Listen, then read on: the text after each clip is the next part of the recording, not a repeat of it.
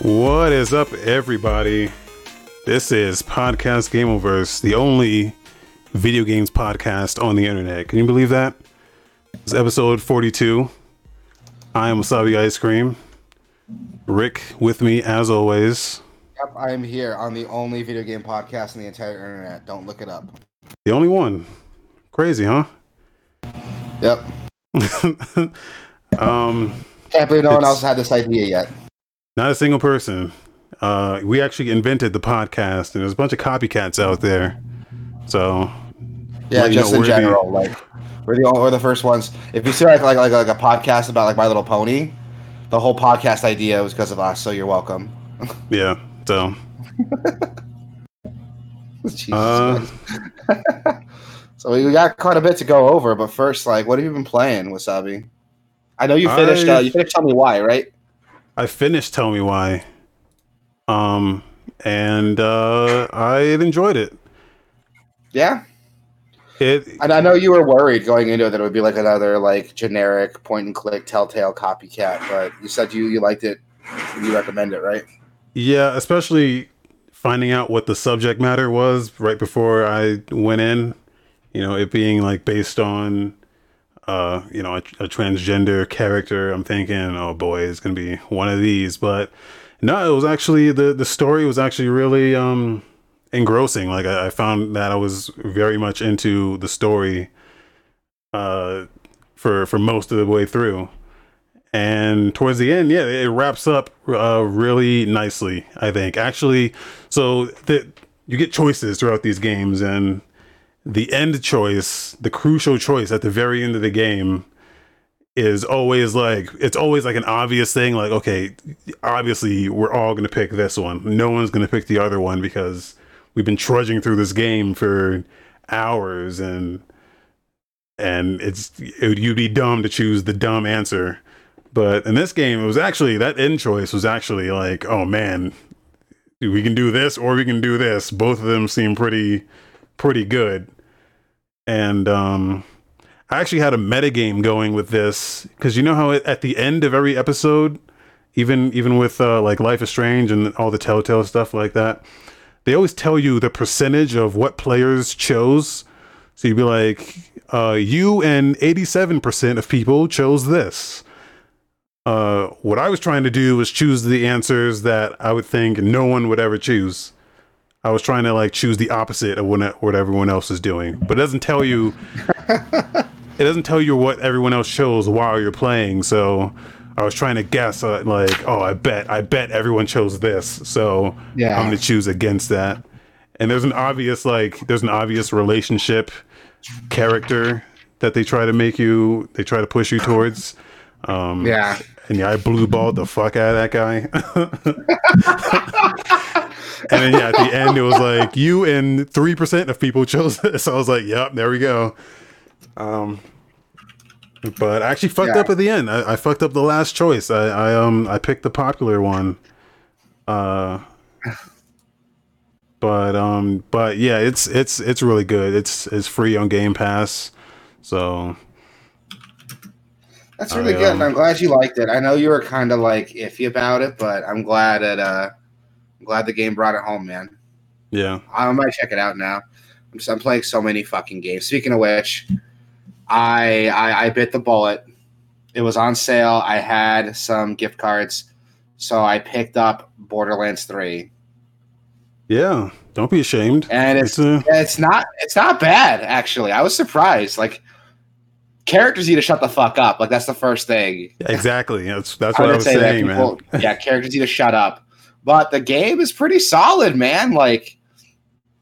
It's more reformed from what we've had in previous Borderlands games, so it feels a lot tighter. I feel like they've worked out a lot of the kinks from older games. The progression system's really good. I love the variety it gives you in the skill trees, and it can change everything down to even the ultimate you're using and how it functions. It's really, really good. As a Diablo player, there's a lot of fun I'm having with how I set up my skills and my build. And I'm surprised, man. I'm having a lot of fun with it. It's on sale on Steam right now for $30. I recommend picking it up. The season pass is still like 50, so that sucks, but it's a solid game, man. I recommend it. I liked it a lot. The only thing I wish they did with that game is I wish they didn't just stick to what they did in the past three games. Like, I wish they kind of revamped shit. Like that whole landscape has changed for that type of game, for the looter shooter genre. Like when you compare it to the Destinies and the Divisions and the Anthems, even it's. Yeah. Like the whole landscape has changed to go back to what those Borderlands games have been for the past three games. It's a little boring in the moment to moment gameplay, but the variety of guns just keeps it. Like, I just love picking up a new gun and it's like, yeah, this one shoots explosives when you reload, and it's like, what?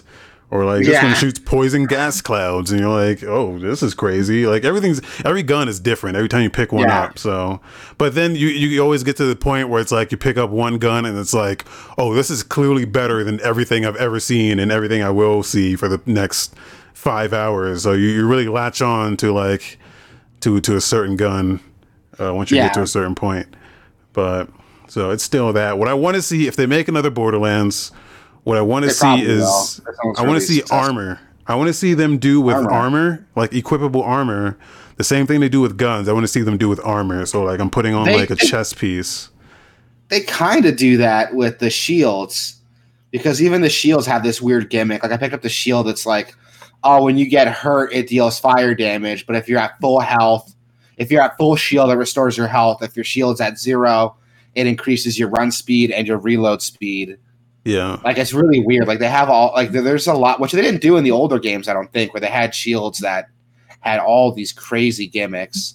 It was basically like the only variations were like it's the recharge speed, the shield strength, and what element it dealt if you got hurt. But they have all kinds of shit. I have this one. It's like if your shield's full, the next attack you do deals double damage, but it takes like 30% of your shield out with it. Hmm. Which I think would be like good for snipers who aren't going to be that close to enemies anyway. Yeah, like there's some pretty cool shit in there, and I'm like, I can't wait to keep playing and see what else I get. Again, the humor. I don't know if the humor's gotten worse, man, or I'm just older. It doesn't jive with me anymore. But I do not find this game funny. No, it's not funny. It's not. Everyone talks way too much. It's all the dialogue in that game is bad, so like I just mute it and put a podcast on. Yeah, dude. Like, there's a lot of jokes that I'm like that aren't funny that I see coming. Like, there's this mission where like you have to. I'm not gonna spoil too much, but you find this person's head in a jar. And you find out they're trapped in a simulation. When you save them, the character's head in a jar is like still conscious. They're still talking, and a character says to them, "Oh, we saved you! High five!" And I'm like, "Oh, dude, you're gonna make that joke, really?" Like that is the like most Disney Channel ass fucking joke I've ever heard. To look to someone with no arms and say high five, and of course the character responds, "Dude, not cool." Like that's not funny. Like, you think of the first person to make that joke? You laughed at something. I was playing it yesterday or 2 days ago, and I laughed at something, and I don't remember what it was. So. Must have been that memorable then. Like, it's possible to have a funny game. Like, another example, I know we talked about this, and I do want to do a quick look at this, is Battletoads. That gets another game where characters don't shut the fuck up. But it's very self-aware of the humor, even to the detriment of the characters. And it's actually, there's a couple jokes there that got me laughing. Yeah. And so far, I've dumped... Oh, God. You know what? Let's pull up Steam. I've dumped quite a few hours into Borderlands 3 already. If I had to guess, I'd say like 3 or 4 hours in Borderlands 3. Oh, let me see. Oh, you haven't seen anything 8 hours yet. Oh, shit. 8 hours. Never mind. Way more than that. That game is significantly longer than I thought it would be. Yeah, that's what everyone tells me. I've dumped 8 hours in Borderlands 3. I've like pity laughed at maybe one joke.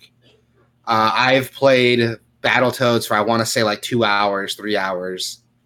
And I've laughed almost consistently at that game. So just to kind of show you, like, the humor's not there, but the gameplay is good. Like that's my review on it. The humor's bad. Again, I don't know if the writing's just gotten worse or if I'm just older and I don't find that kind of humor funny anymore, but I don't know. Little column A, little column B. Yeah, maybe. It's a fun game, though. It's a really fun game. I recommend it. And I might pick up the DLC if it goes on sale later because I want to play that extra content. I just hate how expensive it is. Oh, my God. It's like a whole other game. I'm going to pay more for the DLC than I did for the base game. But whatever. I don't know. I've also been playing Final Fantasy VII. I got it on my Switch, the original Final Fantasy VII. I got it on my Switch. I've never played it before. And I'm surprisingly having a lot more fun than I expected with that game. The story's really good. I knew the whole story just based off, pop culture references, but it's really cool to, actually play it through and see, what everyone's talking about. Yeah. And it's aged surprisingly well. Gameplay-wise, it's aged surprisingly well in terms of, turn-based RPGs, especially now since you can buy – most new versions of the game come with, a speed-up function, so you can literally fast-forward through the game. So if you're grinding, you can fast-forward the game and knock out, an hour and a half of grinding in, 20 minutes. Yeah, that's a good feature to have, too. That's a great feature, and I think that's why I'm enjoying the game a lot more than I expected to enjoy it. But I've also been playing a Final Fantasy game. Oh yeah, which one? But it's not. It's not a good one. It's not a good one though. It's Final Fantasy Mystic Quest on the Super Nintendo. Oh yeah. I don't know. I like that game because it's dumb. Every time something dumb happens, the main character turns around and looks at the camera and does this shrugging animation, oh well, and then it's a bad game, but I like it because it has it's a Final Fantasy game they made for dumb Americans. Yeah, that's what I heard. Yeah, it's Final Fantasy Light. Yeah, so there's a you level up really fast. I think there's only one playable character, right? Yeah, well, there's no random battles. There's two. Okay. Well, you get up to two, but you usually have your one main character, and then you run into at most one other character as you go, and they'll join your party. Ah, I gotcha. They have an auto battle feature, so whoever else is in your party is set to auto by default, and they always do the dumbest shit. So luckily, you can set them to manual and just do stuff with them. But it has a jump button. You can you can chop down every weapon. So there's an overworld, and as you explore the overworld, you can all your weapons do things in the overworld. So you'll find bombs, and then you can bomb. There's bombable walls. It's kind of like Zelda. A little bit, but there's bombable walls. Once you find the bombs, you can bomb the walls.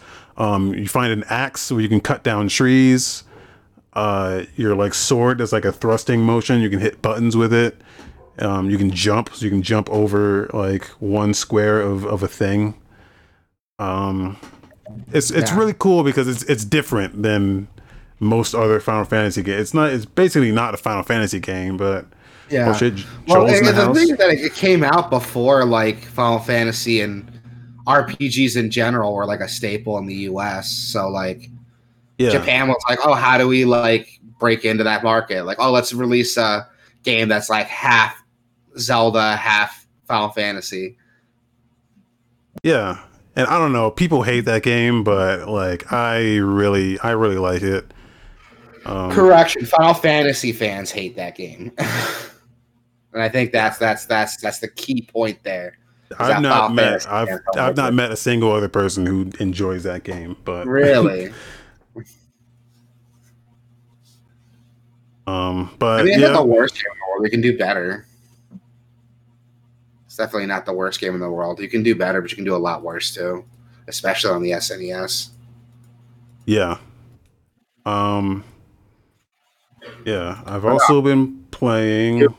Is that on original hardware? Or you've been emulating? No, I've got that. That's on my China. That's on my China Boy XL. So, good shit.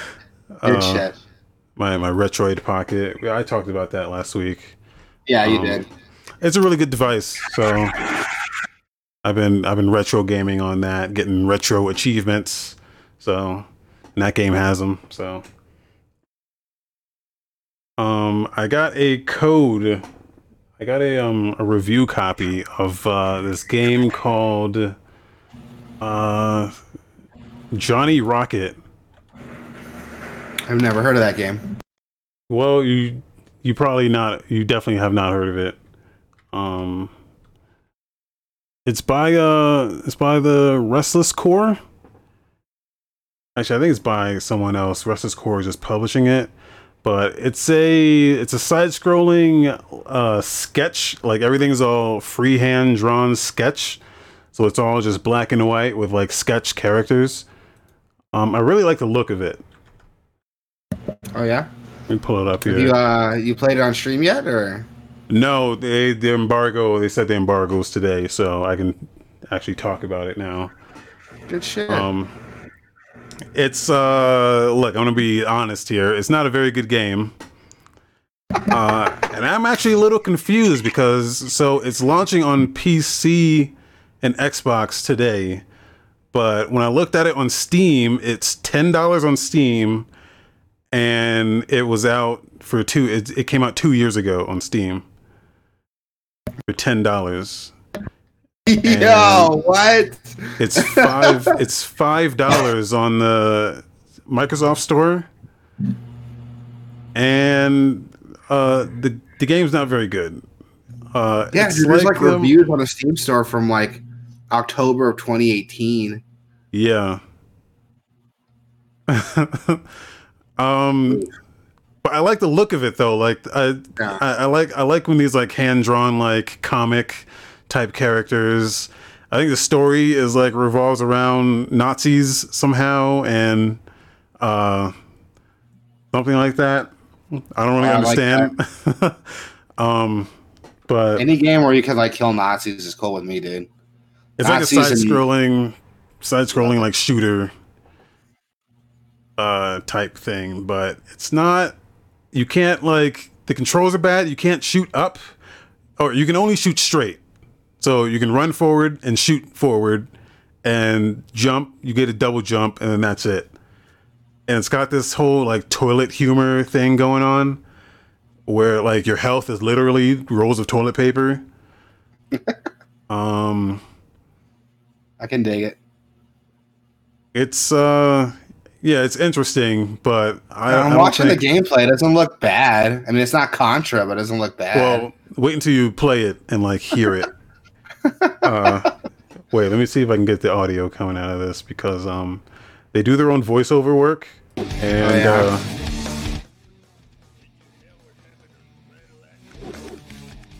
I don't know if you heard that. There was some voice work right there. I did not hear that. If you could rewind it.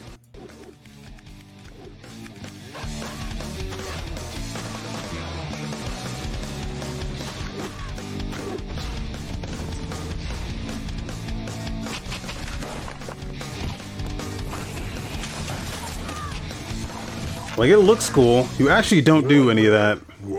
Yeah. Red battle for universe. What? There you go. That's the actual voice. Yeah, it's just not it's not very good. I'll just say that right now. I'll probably stream it a little bit. It's extremely difficult because there's no like. Every enemy hits you as soon as it comes in, because you can only shoot straight, so you have to go directly in the line of fire to kill anything. And as soon as you get into the line of fire, they will shoot your fucking ass like straight up. There's no you cannot. Shots like hit scanning, or are they like avoidable projectiles? They're not hit scan. It's not hit scan, but it might as well be because it goes so fast. Some guys have like machine guns, and you'll take multiple hits. There's no like There's no frames recovery. Of invincibility. Yeah, there's no recovery frames. So as long as you're in the line of fire, you're taking hits. Hit, and you can die instantly, man. It's crazy. Oh, man. So, like, it's extremely difficult because of that. Yeah, well, I'll probably stream that later on at some point. Yeah, I'll check it out. And then another bad game, Avengers. I finished that one, so. You talk about this game like every week. Like, well, I'm done talking about it because I finished it and uninstalled it, so I will not be playing that game anymore. Yeah. Yeah. I want to try it, but like it doesn't look great. Like it looks like God of War, but shittier. The story was okay for a while, but it kind of lost me like towards the end. You're telling me that like you liked Kamala Khan a lot. Yeah, but she's great. I like the character. She's a newer superhero. I think she only like got her debut a couple years ago.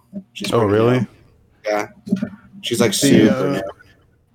The character interactions are really cool. Like they're really good. They interact with each other really well. Like the dialogue between them is really good. It's just the story that surrounds that is like some like X-Men-esque type stuff or Infamous, where like there's an explosion and a bunch of random people get powers, but they never actually capitalize on that core idea. Like there could have been a story they could have told with that, but they never really do. Even Kamala goes like, she goes, man, I feel like I'm the only one. And then right after that, you find out that she's not the only one.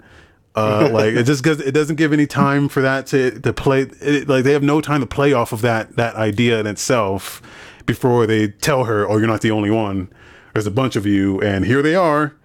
Yeah, I don't know. This like that's a huge bummer, especially since like Infamous did that like 8 years ago, and it did it like way better. Yeah. So, which by the way, if you want a good superhero game, Infamous 1 and 2, I will argue, still hold up today. Infamous 2 is great. Yeah, those are on PlayStation Now as well. Yep.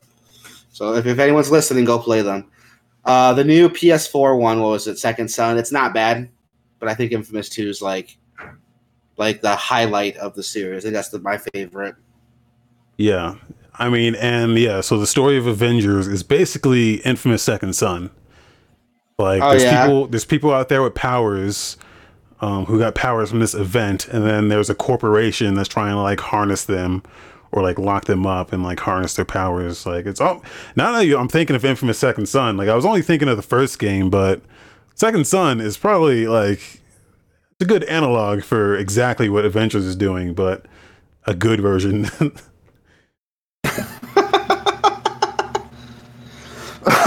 Oh my god. Ah, that's funny. Okay, there you go, everybody. Don't play Avengers, play Infamous. You can get Second Son for like $10. It's cheap as hell now. It was a PS4 launch title, so it's not expensive. The expansion, honestly, probably costs more than the base game does. Just because of how cheap it is. Yeah, I'm sure they gave away the Fetch side episode as like a free PS Plus thing, I think. Yeah, they gave that away a while ago, but if you're too late to hop on that, I think it'll set you back like $20. It just sucks. Like it's digital only, so it's not like it's rotting on a shelf, so they can charge whatever they want for it. You can get Second Son for like maybe $5, $10, but First Light is going to set you back like $20. Yeah. But whatever. It's a fun game. It's worth it. It's better than Avengers. In other news, not video game related, my wife and I got a cat, another cat. Nice. A little kitten, yeah. So my wife and I have been talking about getting another kitten for a while. We wanted a black cat. We couldn't find any in shelters. And we found out from another friend of ours that like shelters put like an adoption freeze on black cats between September and October. Why? What does that mean? Apparently because Satanists like to adopt them and sacrifice them. Oh shit. Yeah, and it's like a big enough problem that most, not all, but most animal shelters put a freeze on adopting black cats between September and October. Shit, I didn't know that at all. What the fuck? Yeah, it kind of fucked me up, like, which I did some research on. It's a thing. It definitely happens.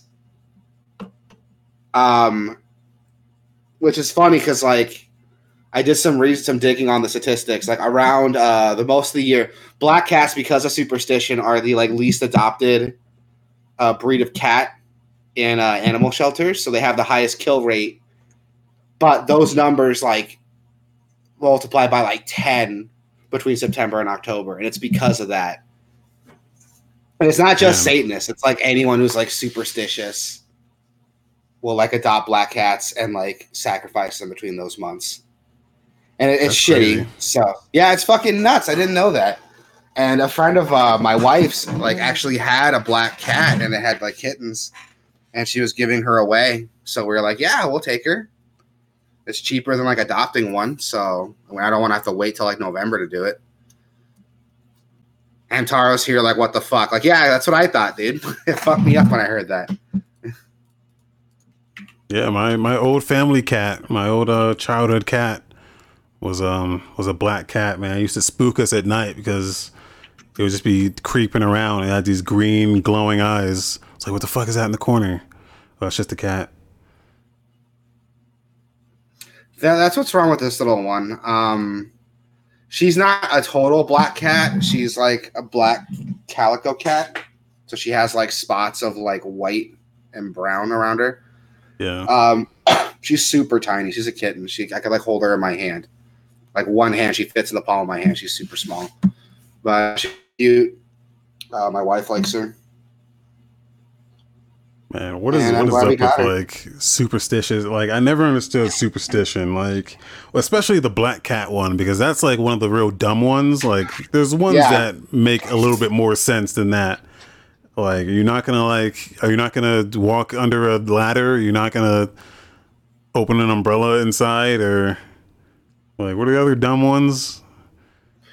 Breaking a mirror is another dumb one. Breaking a mirror. Spilling salt is another dumb one. God, there's so many like dumb superstition.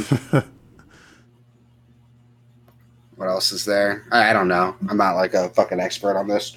Yeah. But yeah, it's fucked up. So I'm glad we got her. She's cute as hell.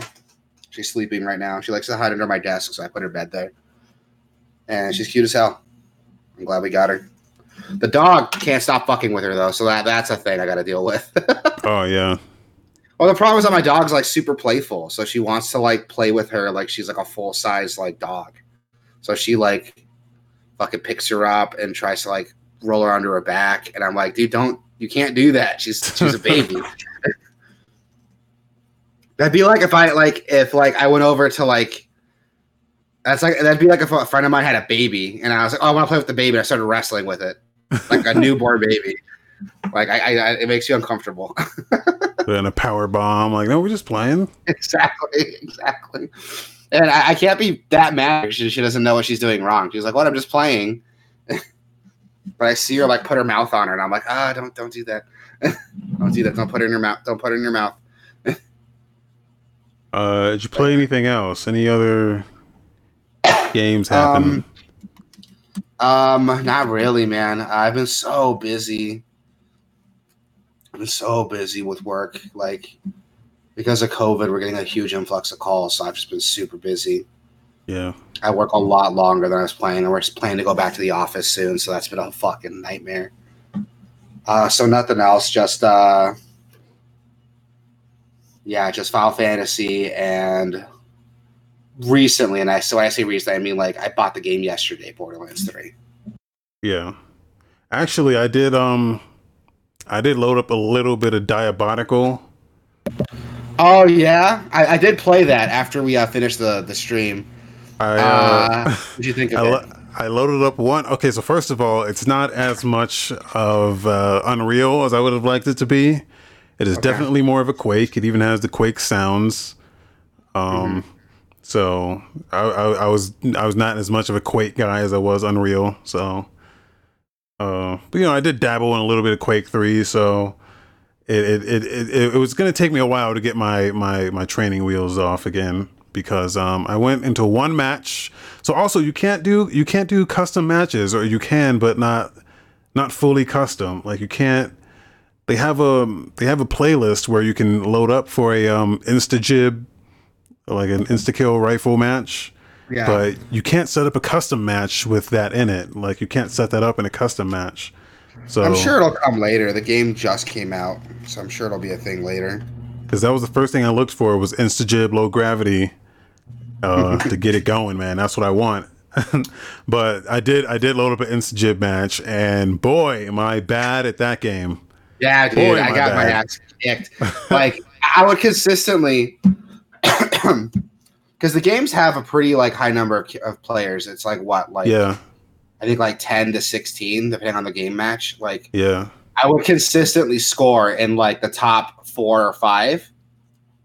So I'm like, oh, I'm not that bad at the game. And then I look at like, I'd be at like 5 with like 17 kills, and like number 4 would be like at 30, and then it'd be like 30, like 40, and 50. And I'm like, oh my god, I am awful. Hey man, at least you had numbers on the board, dude. I was on the bottom, yeah, bottom tier, dude. Just sucking, man.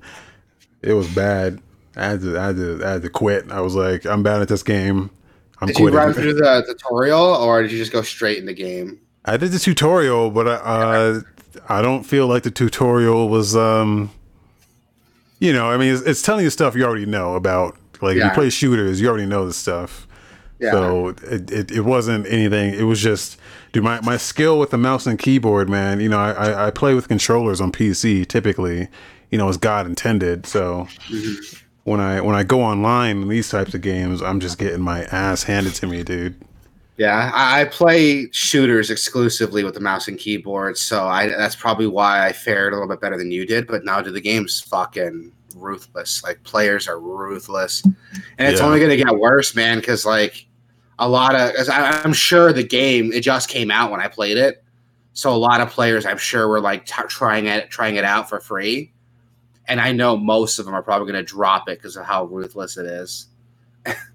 Yeah, so I'm pretty sure, like, if I drop back into it now, it's going to be nothing but good players. I'm going to get my ass kicked.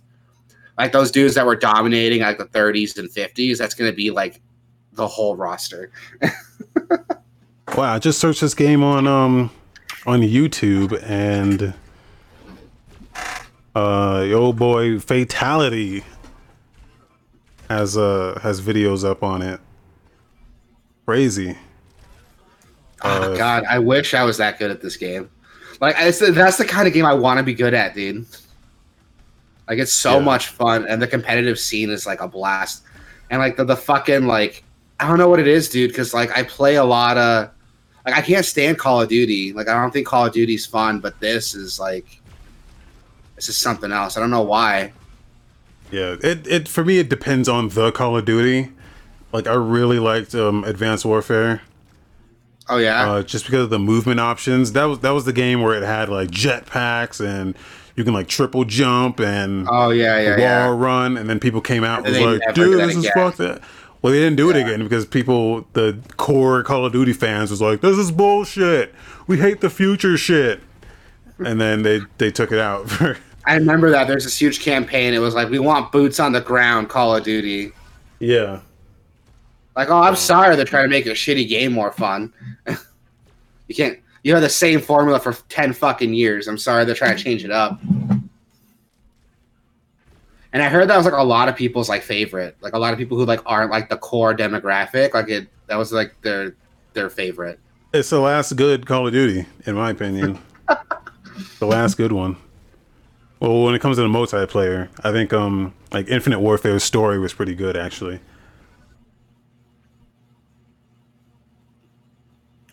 I really want to be good at Diabolical. I might give it another try in the future. Oh, I did play Spellbreak. That was... My buddy got into it, so I downloaded it to my Switch and gave it a shot. And I liked it a lot more than I thought it was going to, man. So here's what I found out about that game, which I don't know if you know, but... Yeah. So a lot of people are loading that game up and going, man, dude, I won my first 3 games, man. I'm fucking so good at this game. Only to find out that, like, it throws bots at you for like the first couple matches. It throws bots at you, Yeah. So like everyone wins their first game. At least everyone's like supposed to win their first game and feel really good about themselves. Like, oh, I'm good at this game. I'm going to keep playing. And no, you're not. You're just playing against bots. That's what happened to me. I won my first game and I was like, dude, I'm like really good at this, surprisingly. And my buddy's like, yeah, I won my first one too. And I was like, wait a minute. And that's when I looked it up, and I was like, oh, okay, that explains it. I found conflicting reports. Reports say it's only your first game. Yeah. That's all bots. I've heard reports say it's your first two. I dominated my first three, so I'm like, I don't think I'm that good at this game. Yeah. After that, I would consistently score in like the top three. I wouldn't quite win, but I would be top three, depending on like how lucky I got. I played some games recently where I just got dealt some shit hands, and I just get killed in the first couple like minutes. But if I get a good thing going, I can consistently get in the top three. I think I don't really have an issue with bots, like especially if it's just trying to introduce you to the game. Yeah, the bots can be a good way to just get you used to how the game works and get your feet wet, and then throw you into it like as you get used to how everything works. But yeah, that's why I don't hate them too. But it's a fun game, dude. Like I got into it, I kind of dug it. I might try it again later. We'll see, but. That's one of the few like battle royales I don't completely hate. All right, fucking Bell Break. I haven't tried it yet, but it's not bad. It's pretty fun. Download it. I'm just not a battle royale guy, man. Every time you know a Tetris 99 or a Fall Guys comes out, I'm like, yeah, that's the kind of shit I want to see from battle royale. Or the Mario Battle Royale coming out. Yeah, you know, Bomberman Battle Royale. A fucking limited time Battle Royale. That has no reason to be a limited time thing. Yeah. Yeah, that's upsetting. But it's super upsetting. Moving on, Ubisoft had their Ubisoft Forward event a while ago. We got some good, some bad announcements. No surprise, Just Dance. Well, before we start, there was no Rain Man announcement, so I was mad about that. Were you expecting a Rain Man? I was hoping for a Rain Man. I thought Rain Man Legends was a fucking phenomenal game, and I want to see a sequel to that. But it looks like Ubisoft isn't focusing on that, so that's a bummer. We got another Just Dance game, so that's cool if you're into that thing. Dude, I'm not gonna lie. YouTube, you know, YouTube recommends stuff, right? Like, yeah. So this just showed up in my recommendations. This Just Dance video of these guys just dancing to one of the songs, and I don't know, dude. This might have turned me on Just Dance. Like I might be into this now. Really? Just because I don't know. It looks like awesome. Not awesome, but like they're dancing their asses off, dude. And it just looks awesome. Like I don't know. I watched this and I was like, you know what? This kind of looks all right. When I played Just Dance. You weren't like controlling what was on screen, like you're trying to mimic the movements. Yeah, they're not controlling it.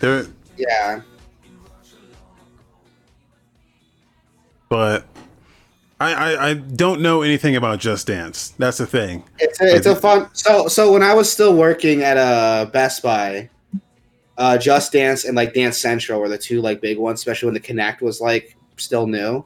Yeah. I liked Dance Central a little bit more because it used the scanner to like imitate what you were doing. Yeah, not imitate, but like record. So your score was based on how well you replicated the move.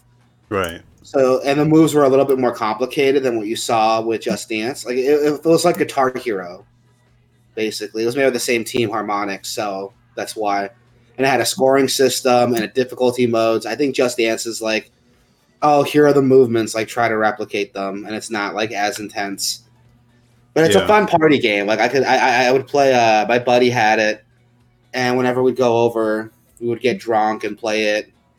It's a great party game, especially like girls over, because it's a really easy game for most non-gamers to play. You just copy what's on screen. Yeah, there's no points, there's no score. Exactly. The game's just like, oh, way to go. But then I'm like, how? Like, what's the connection here? Then is what I'm thinking. Like, if you don't already know the dance, because it doesn't.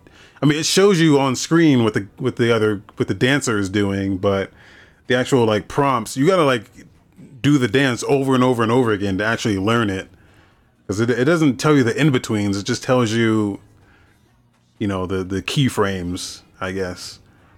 Yeah, and then that's where it's tricky, because like Dance Central, before the game started, it would be like, hey, here are the moves you're gonna do. Yeah, and it would have you like, it would show you these are the moves you're gonna do. This is how to do them. And then it'll show you on your body where you're going wrong as well. Yeah. Like, oh, your leg's too forward here, and it'll show you like, oh, it's getting red there. I'm not doing it right. So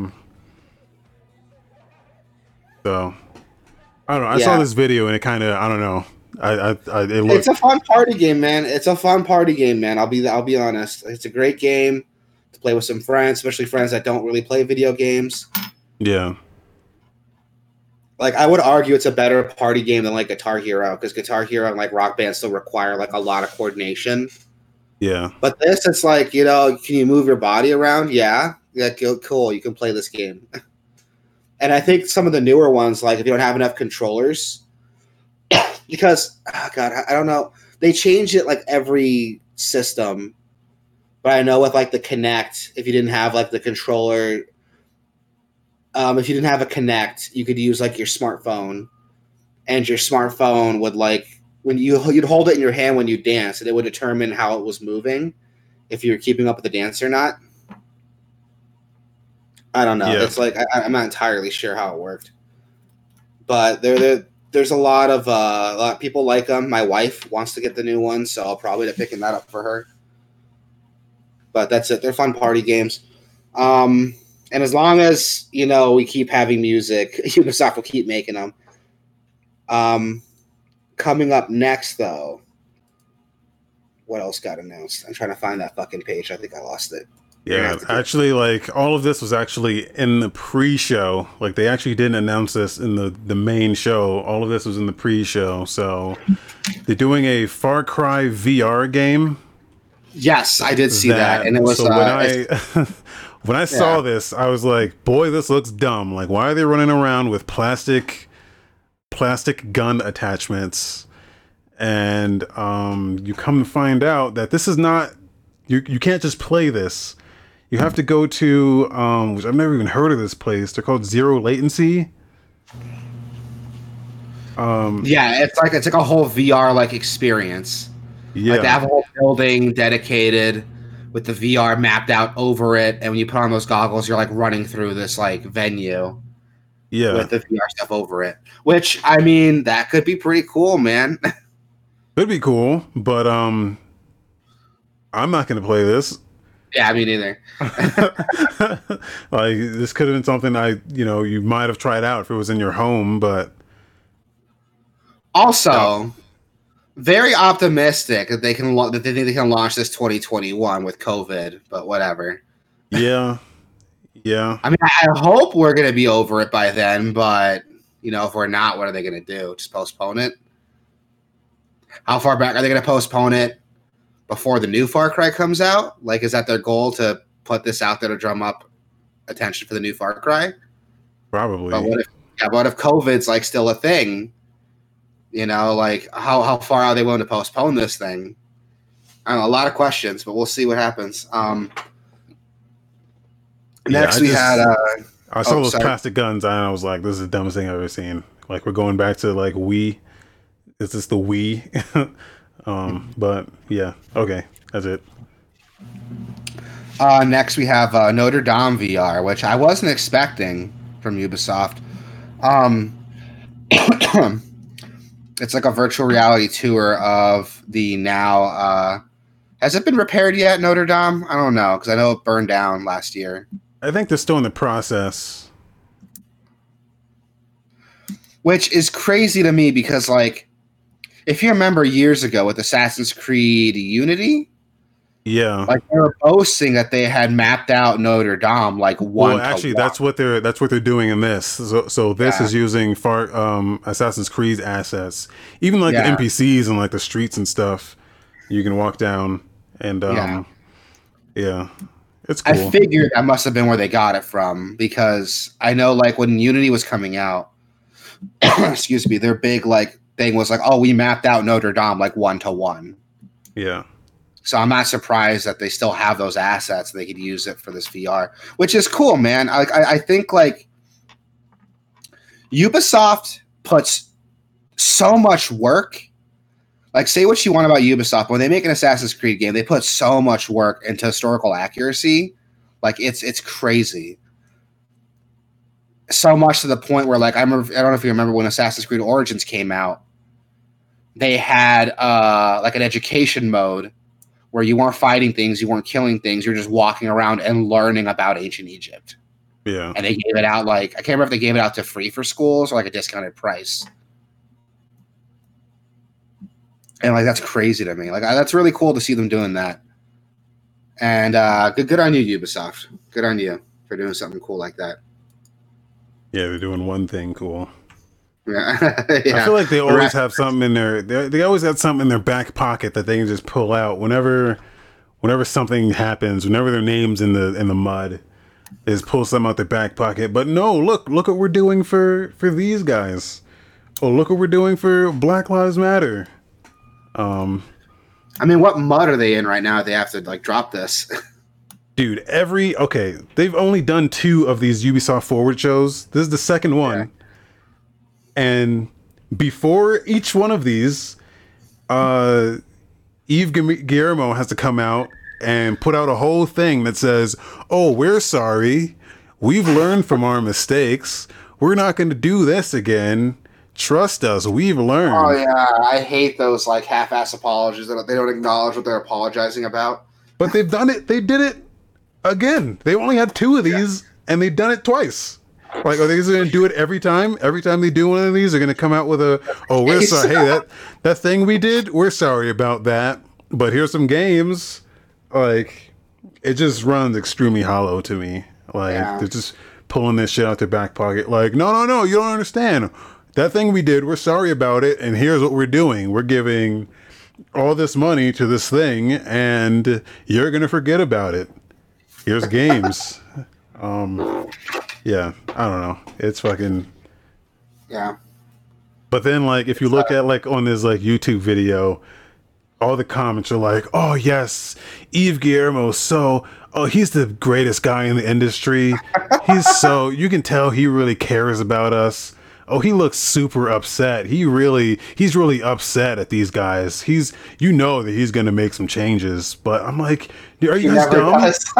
He did this already. 2 months ago. That was only 2 months ago.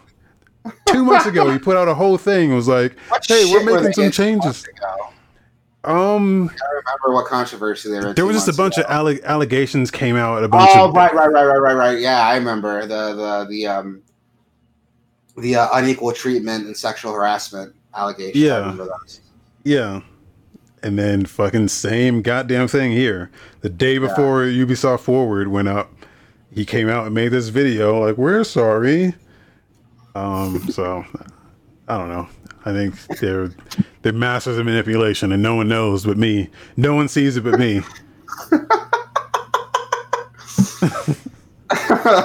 So back to the games. We have another VR game, Agos, a game of space. Which looks really interesting. Yeah, it was hard cool. to come back from that.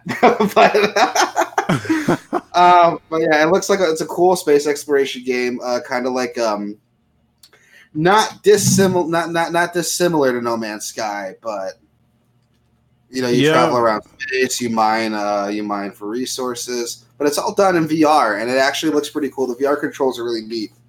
I like what they're doing with it. Yeah, it's supposed to be more realistic, like a Kerbal Space Program, but you're actually exploring space and not just, you know, shooting off in the... They haven't shown you landing on anything yet.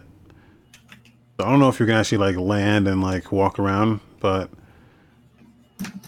It does look cool. I'm a sucker for like space exploration stuff. So. Oh, I know. This is cool. What else we got? So this one I couldn't find anything on. Karma, a cooperative side-scrolling puzzle platformer, an MMO. Yeah. Side-scrolling puzzle platformer. So this guy comes out from Pasta Games. He's not just a guy. He's the final boss. His title is the final boss of Pasta Games. But he comes out. I say this with Nintendo all the time. I hate it when they don't put their trailers up. And yeah, they didn't put a trailer up for this. But so these are the guys that made Rayman Legends. They made a bunch of like PlayStation Minis. If you remember those on like PSP, they made Pix the Cat, Pix and Run. Yeah. And yeah, so this game's like, when he explained it, I was like, what? Like what? But it's a co-op. It's a cooperative MMO where you and a bunch of other players have to cooperate to like get through a bunch of like platforming and puzzle scenarios. It's really cool. I really like that. I really like that.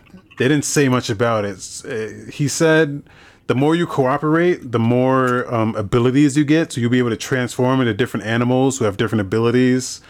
And you get karma points for cooperating with people. And the more karma you have, the more abilities you get. Mm-hmm. It looks really cool. I like the concepts. Yeah. I like it a lot. I might be into this actually. Like that's really cool.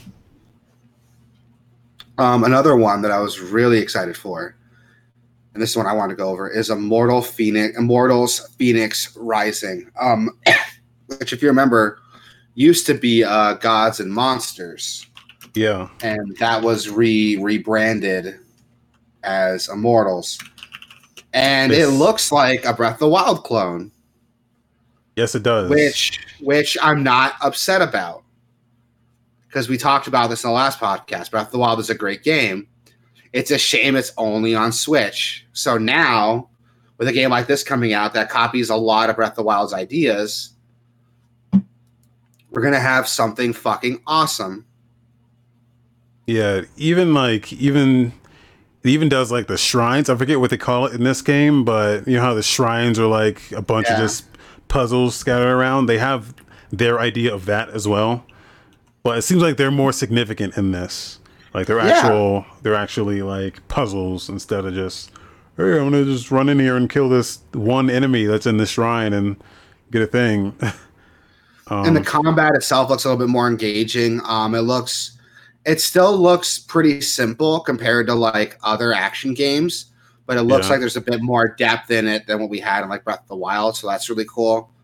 I just hope the game like offers that same freedom Breath of the Wild does, you know, kind of tackle puzzles and stuff your own way. There's a weird thing with this game. There's a weird thing with a couple of the Ubisoft games where the tone is weird. Like the tone doesn't match the gameplay. I said it a lot with Watch Dogs Legion. Like every time you get fucking whiplash because they'll show it like real cheesy and cornbally 1 second and then get really serious the next second. You're like, whoa. Like what's like your head just snapped because you got whiplash. Yeah, like it's so weird. Like they'll show one trailer like, oh, you can play as the queen and like taser guys. And then the next trailer, they're like, oh, the world is dying. Security doesn't exist anymore. And it's up to you to take back everything. And it's like, dude, what the fuck are you trying to do? Like, This game has a little bit of that because like it's super. This game is super cheesy, but it doesn't look like it's trying to be like a comedy game. So like the main character never speaks. silent protagonist type stuff, you know, mm-hmm. like a Link, but mm-hmm. like, so all the other characters are like cornbally, where they'll just like, they have real over animated motions and just super exaggerated facial animations, and they were like, yeah, it's real cheesy, you're supposed to give it, you know, a little chuckle. We like making funny games around here. So, and I'm like, don't try to make this a comedy. Like, looking at it with the audio off, you're like, oh, this is pretty epic. But then when you hear the audio, and it's like the sounds everything makes is super cheesy. Yeah, like the audio does not match the visuals. You can't tell if it's trying to be like a really like serious like epic, or if it's trying to be like a silly kind of soft game. Yeah, I mean, we'll have to wait and see when it comes out. I'm probably going to be playing this, honestly. Like, I love me some Breath of the Wild, and I want more people to copy that. So I think the only like Breath of the Wild like copycats we see coming out are this and Genshin Impact. And there's another Genshin one. Impact is like a free to play like kind of thing, and I'm not excited for that. there's another like Craftopia, I think it's called. Oh, I heard about that one. Yeah, it's another one. But yeah, I don't know why all these games are coming out now, but I mean, it takes a long time to make a video game, but yeah, and it's coming out December 3rd, so you know it's gonna be right there for the holiday season.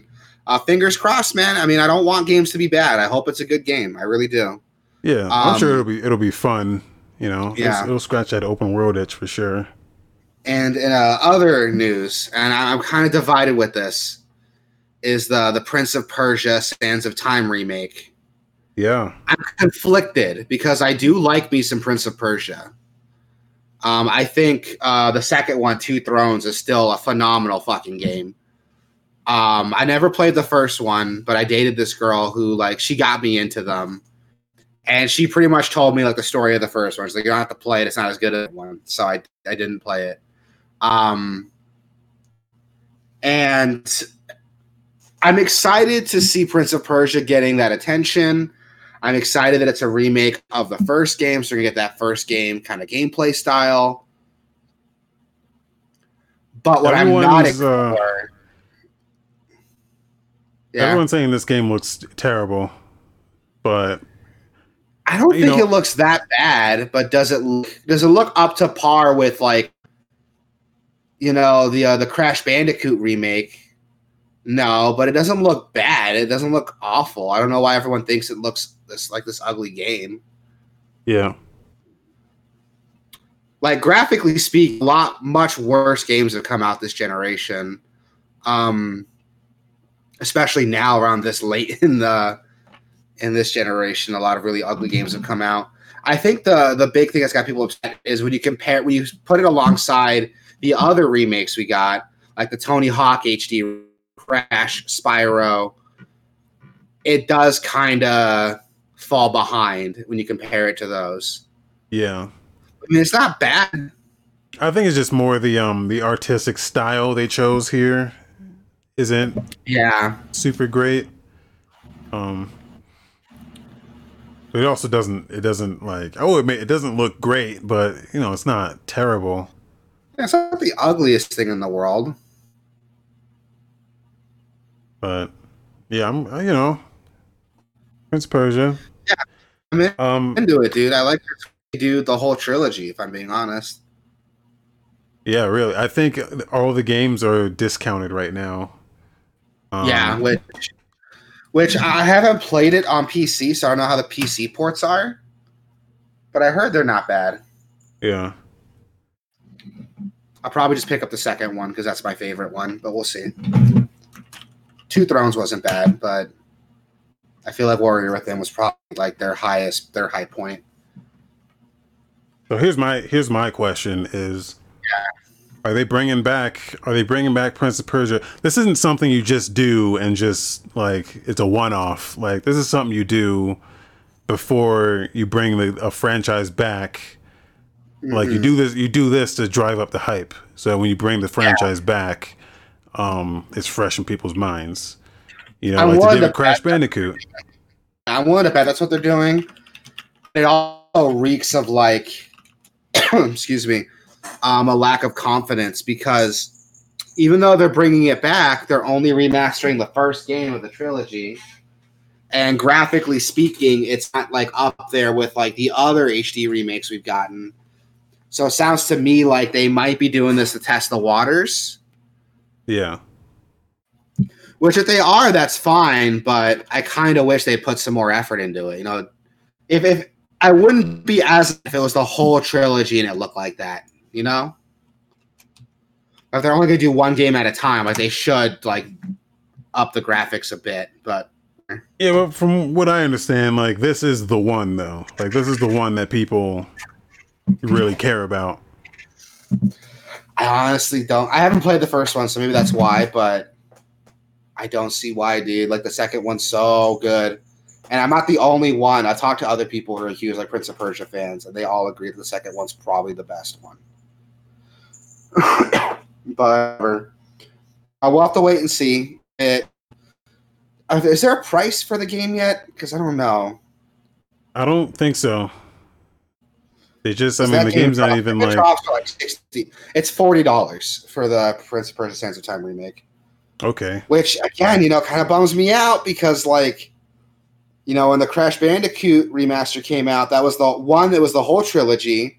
It looked better than this. And they added some new content that was left on the room floor before the game. Like they repackaged it for the release. And that was also $40. So I'm kind of like, you know, I feel like I'm getting shafted here.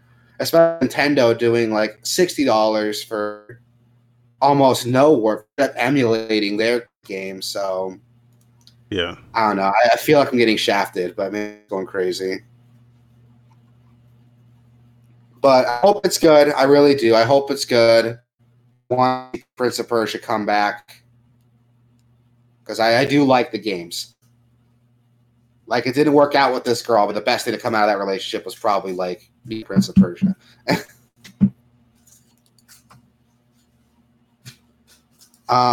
What else we got?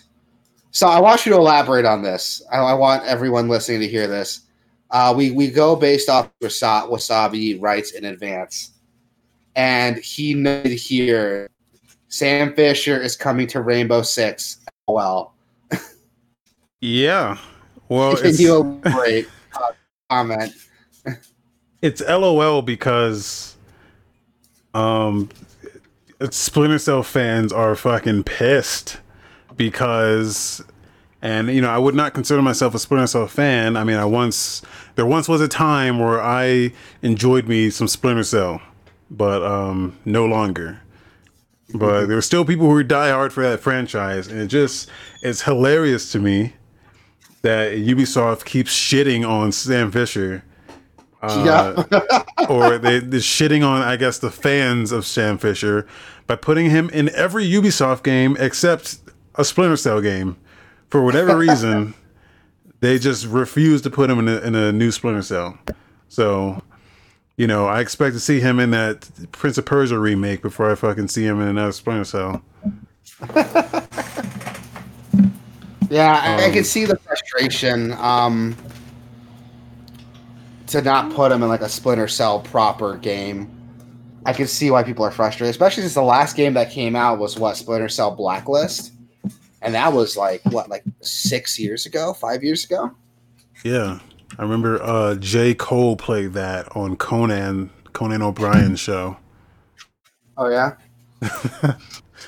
that's all I know about that game. I actually have that game and never played it. So, oh god, 2013, 7 years ago that game came out. Boy. Oh my good golly gosh. Yeah, I'd be pissed if I was like a Splinter Cell fan. Like yeah. they had the Splinter Cell collection on the Ubisoft store like a couple years ago. It fucking sucks. Dude, it sucks. Okay. What are you talking about? Here's the thing. Okay, so I'm gonna learn to you on some Splinter Cell here because those first three games, right? That's where I was a fan of Splinter Cell. But they put that collection, that HD collection out, and they fucked it up, dude. They fucked it up. You know how? Because in Pandora Tomorrow, There was a they added co-op and they added Mercs versus Spies. If y'all don't know if you remember Mercs versus Spies, but Mercs versus Spies was like an asymmetric competitive mode where you had there were two spies and two mercenaries, and it was PvP in that the spies had certain abilities, and the mercs had like guns and shit, and the mercs had to play in first person with guns, and the spies were in third person doing Sam Fisher shit. And it was one of the best fucking competitive modes in any game ever. Really? And then it also had a completely separate cooperative campaign that you can play with a friend. And dude, I played the fuck out of those modes, man, on Xbox Live. And they put out those HD collections and removed those modes. Removed them. As in, like, not there at all, whatsoever. And I'm like, what sense does this make? Zero, if you ask me. Now, so, I hear you. I'm going to let you finish. But here's where I'm coming from. I did not buy an HD collection. This was like a collection of the games on PC.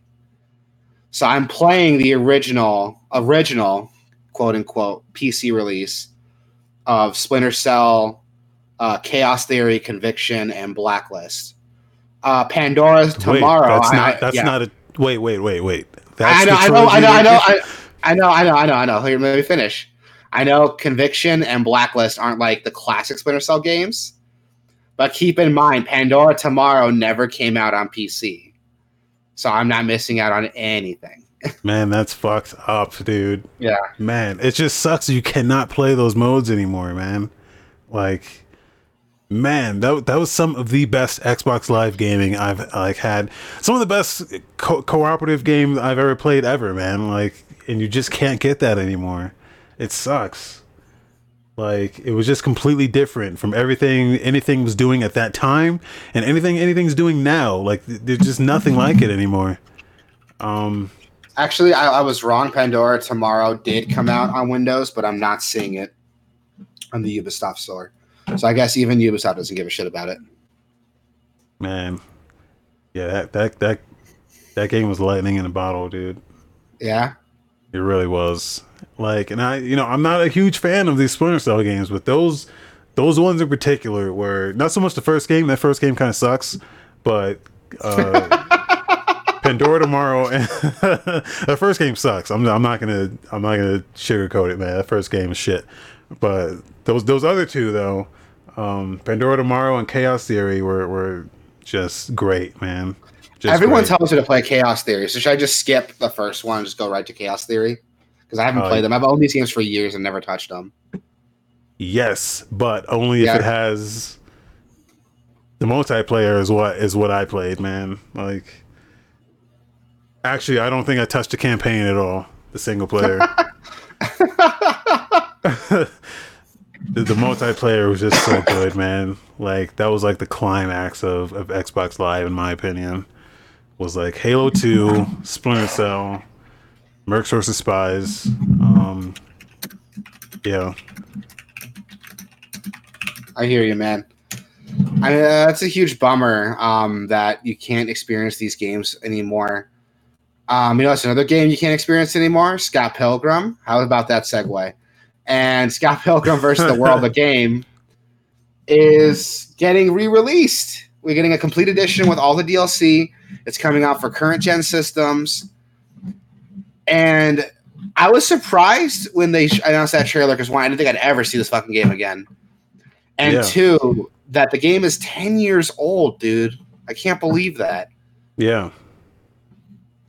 Like, I had to do some mental math here, and I was like, fuck, that game is 10 years old. Which, another fun fact about me, I'm a huge Scott Pilgrim fan. I love the movie. I love the comics. I love the game.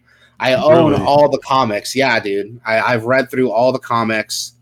Okay, what is it about Scott Pilgrim that tickles your taint? A lot of it's the video game references. Like, it's the closest. How can I explain it? It's a video game-ass world where people, like, it almost feels like they know they're in a video game.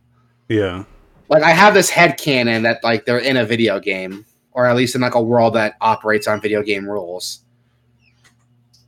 But it's also really funny. Like, it makes fun of, like, hipster culture and, like, and just general, like, indie rock culture. It's a funny, fun comic.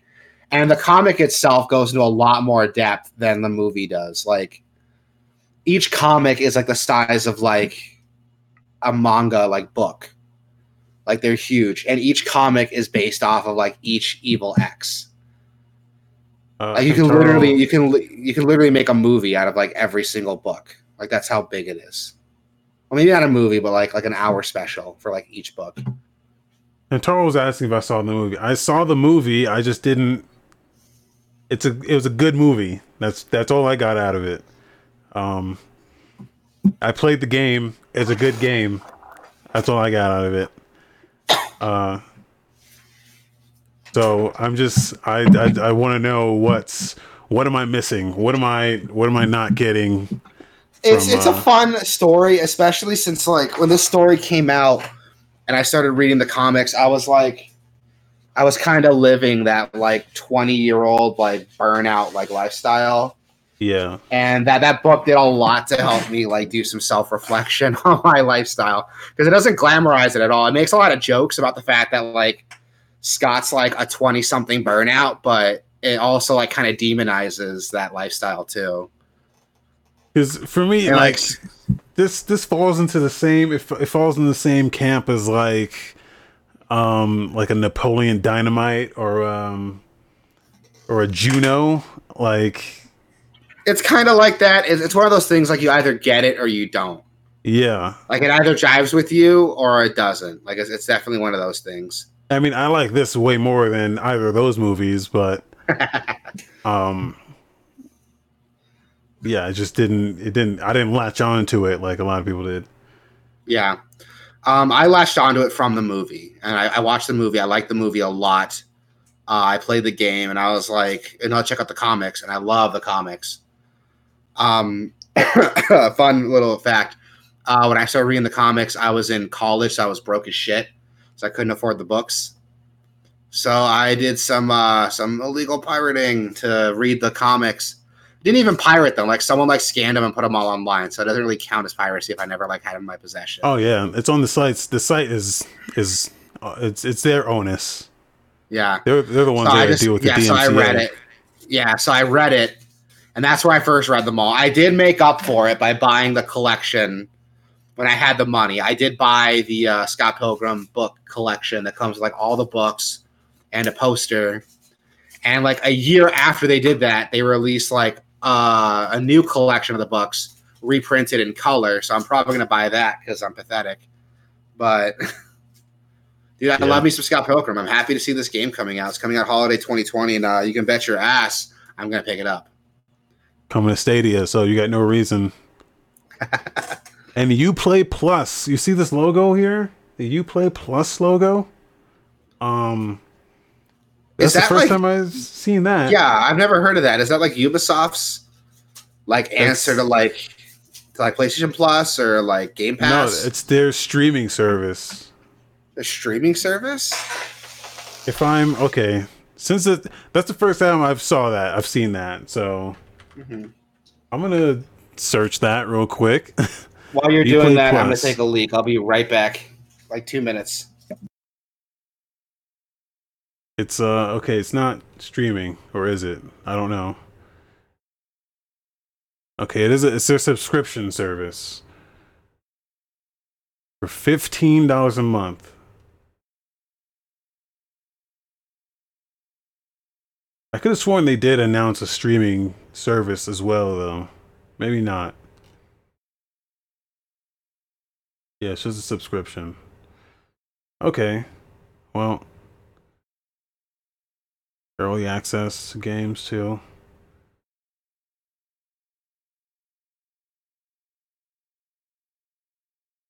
Last of the thing.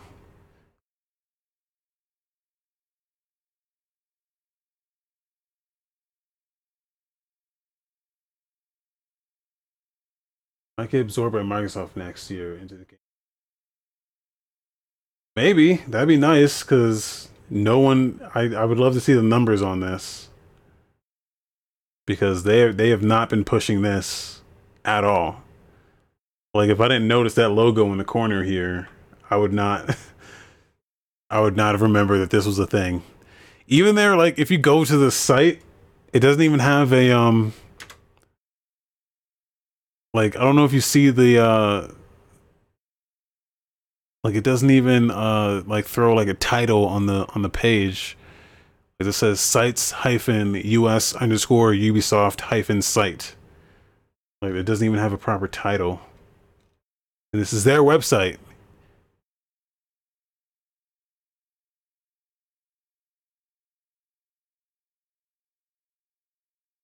But, you know, now that I know that this exists, you could, like, low-key, put in $15 and just try to, like, speed run, like, Watch Dogs Legions and Assassin's Creed Valhalla.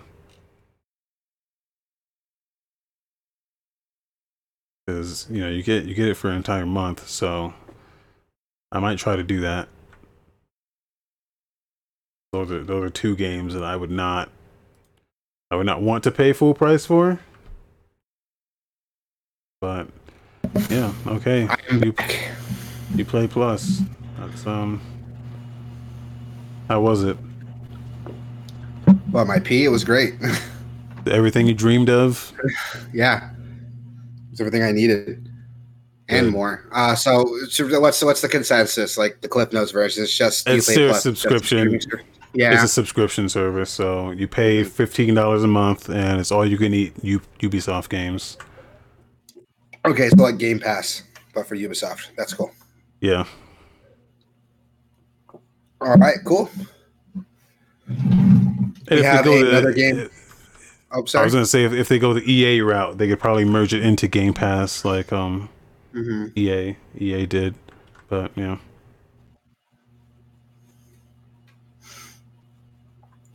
So we have another game coming out, which it's called Riders Republic. And It looks pretty cool, dude. Like, so it looks like Steep, but instead of just snow sports, and on top of like the snow sports and the wingsuit, you also have biking. And it looks like a lot of fun. Like, how can I word it? Like, it looks like Steep, but with a better multiplayer system, and it added biking to it on top of, like, snowboarding, skiing, and wingsuiting. Yeah, it looks like a spiritual successor to Steep, but with more stuff in it. And, I need to play Steep. It was free on PS Plus. I don't know why I haven't played it yet. It's super cheap right now on PC, so... I mean, I have it on PlayStation Plus. I can play it right now. Steep is cool. My problem with Steep, though, was that you couldn't get as crazy as I wanted you to get. Like, yeah, I'm looking at it as like it was like an SSX game. And I was going to be doing like fucking, I was going to like hop off the board and start doing the worm and shit. But that's not what that game was, though. It was very much grounded in reality. There weren't like objectives to do per se. There was more of like, hey, I climbed this mountain, and now I'm going to jump off it and do it like a score challenge for my friends to do, or I'm going to post a challenge here and just challenge people to kind of do better than me. It was more of like a social game than an actual like game. And that's what this game looks like, again. I wouldn't say that. Like, the characters look crazy. I'm watching the game preview trailer. Well, yeah, there's like characters, weird, and like characters and outfits and shit like that. Like, yeah, that's Steep was the same thing. Like, you can get outfits and like put on like a Yeti suit and like ski down the mountain. Like, it was the same thing. Like, you could get like crazy outfits and stuff, but it wasn't like the game that was there wasn't as gamey as as what you wanted. Yeah, it wasn't as much of like, hey, like a Tony Hawk. It wasn't like a Tony Hawk where you're like skating up to a guy and it's like, hey, do a kickflip while eating this pizza, and like it was more like, hey, I climbed this mountain and now I'm gonna switch to my wingsuit and I'm gonna see how close to these cliffs I can get and then submit my score and see who can beat me, like type shit. I hear what you mean. I always like the more arcadey style sports games. You know, if a game doesn't take itself seriously, that's fine. I don't want to play a sports simulator. If I want to do that, I'd actually play sports. Yeah. This one looks like it's doing a lot of what Steve was doing, but it takes itself less seriously. Like from the game preview I was seeing, there's like a wingsuit with like rockets on it. So yeah, maybe it will let you do some of that stupid shit, but we'll have to wait and see. So far, I'm into it, dude. I don't hate it, and it's going to be coming on current and next-gen systems. It's set to release 25th of February, 2021. So keep an eye open. I mean, if you like Steep, you're probably going to buy this game anyway. If you didn't like Steep, it might offer something different enough to get you into it. Yeah. This big thing that looked really cool is they have like a 50-person like master race. Did you see that? No, I don't think so. At the very end of the game preview trailer, it's the second link you had in the chat. There's like this bike race with like 50 fucking people in it, and they're all wearing these. It looks like Fall Guys on bikes. Yeah, I don't remember. At the very end. I want to say the last minute. Like you'll get to minute 4, you'll see it. Oh yeah.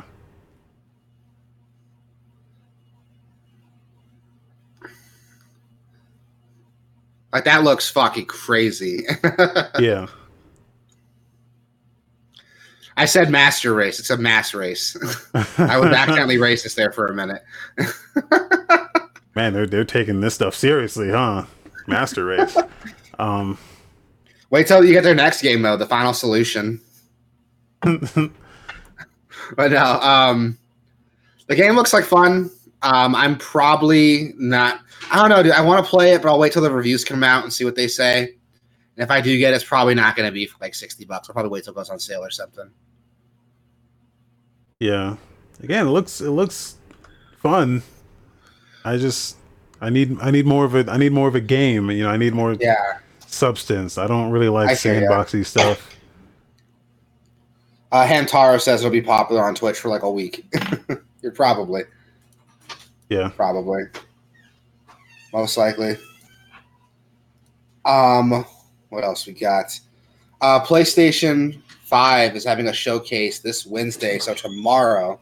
Yeah. Sony has a scheduled digital showcase about 40 minutes long, and it will feature updates on some new titles coming to the PlayStation 5. It will be broadcast on Twitch and YouTube, 1 p.m. Pacific time, and 9 p.m. What the fuck does BST stand for? I don't know what these times mean. BST? Yeah, you said you put 9 p.m. BST. I don't know what the fuck that is. I think that's some European shit. I don't know what that is. Berlin. BST. British. It's British? Okay. Yeah. Okay. So point is, it will be being broadcast on Twitch. I'm going to be busy tomorrow. I got a fucking game plan tomorrow, so I won't be there. But I assume, like, we'll probably be streaming it on Gamerverse, right? We're doing that. Yep. Well, we'll be here. We'll be watching that live. So... Twitch.tv/Gamerverse. Yep, there you go. Now, this big piece of news is one thing I really wanted to talk about because this pisses me off quite a bit, actually, considering I did get this game and I've been playing it. 505 Games had announced quite a while ago that it was possible to upgrade control from your current-gen system to next-gen, with the caveat being... you had to have the Ultimate Edition. Was the only one that was going to transfer. So if you already bought the game and bought the deluxe edition, or you bought the base game and got the season pass or the expansions added, that was not sufficient to upgrade you to the Ultimate Edition. So God forbid if you went and bought the game, all the DLC, you loved it, but you didn't get that Ultimate Edition, you would have to buy the game again on next-gen systems. 505 Games were called out on it. They did say, like, oh, it wasn't possible for us to do that. Well, lo and behold, a lot of users reported that their Digital Deluxe Edition was already upgraded to the Ultimate Edition when they viewed on the PlayStation Store. Again, something that 505 said is not possible. And immediately after this was reported on, the access had been revoked, even if they had already launched and downloaded the game. Yep. Which pisses me off substantially, dude. To tell me, like, you can't do that. That was like, that reminds me of that time that that rep from EA said, oh, there's no way we can make Sims 4 offline. It's built into the code. We can't do it. And like a week later, a hacker did it for them. Yeah. Or even like Microsoft said, you know, when the Xbox One came out, they were like, no, it's not possible to take the online stuff out. So, you know, it's not like we can just patch it out, guys. I mean, come on. And then they patched literally it out. Literally did that like a month before it dropped. Yeah. When they realized like how much shit they're going to get. But at least those guys fixed their shit. These guys are fucking acting like it didn't happen. Ground. Yeah, they're holding their ground, dude. They're like adamant that it can't be done, even though it fucking happened by accident. Jesus Christ. Like, this is kind of fucked up, especially since I think before they made that announcement of the Ultimate Edition, they discounted the Deluxe Edition so that people would see the Deluxe Edition. It's like, oh, this game is cheap now and I can get the whole thing. And then they bought the Deluxe Edition and then they announced the Ultimate Edition. Like, oh, by the way, we got the Ultimate Edition. And then just like as an extra fuck you to these guys. Yeah, this is a real scumbag move on 505. And I don't think anyone else is like talking about this really. I've only saw this Reset Era post. And I don't know if 505 responded. There's no official word from 505 yet. The first time I heard about it, actually, the YouTuber Young Yeah, he reported on it. Oh, that was the first time I heard about it. Okay, Jim Sterling did a video too. Okay, I haven't seen his video yet, but more or less, if it sounds like shitty, scummy behavior, there's a reason for that because it fucking is. That's really shitty to do. Especially now when like most devs have figured out ways to transfer your game over to the next gen systems.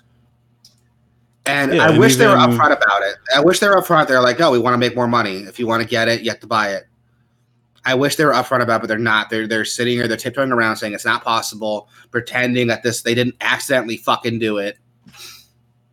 Even Activision, like, with Call of Duty, like, yeah, there's some fucking hoops you got to jump through to get it, but they're at least doing it.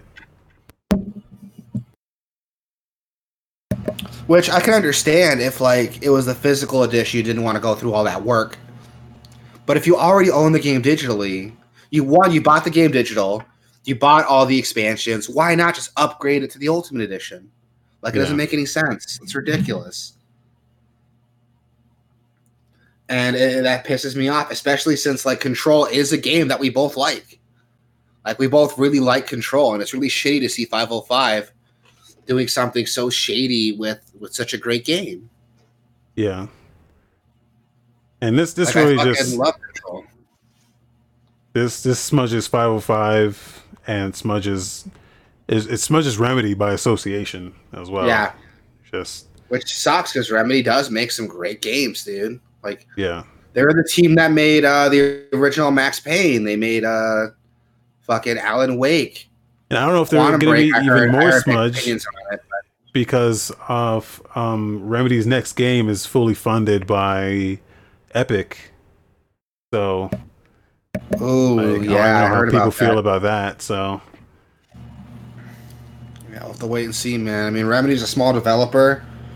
I say but smaller developer.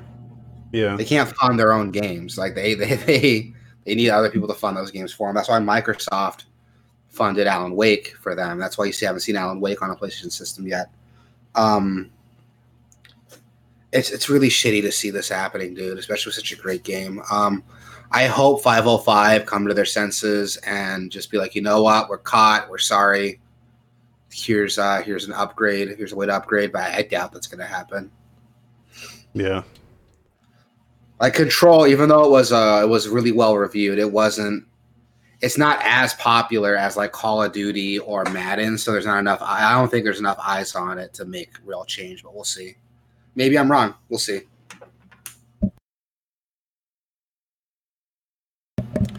Some quickie news here. Fallout 76 is getting update 22. Am I reading that right? 22. Yeah. It's been out for like 2 years? It's been 2 years? I think so. Hold up. Man.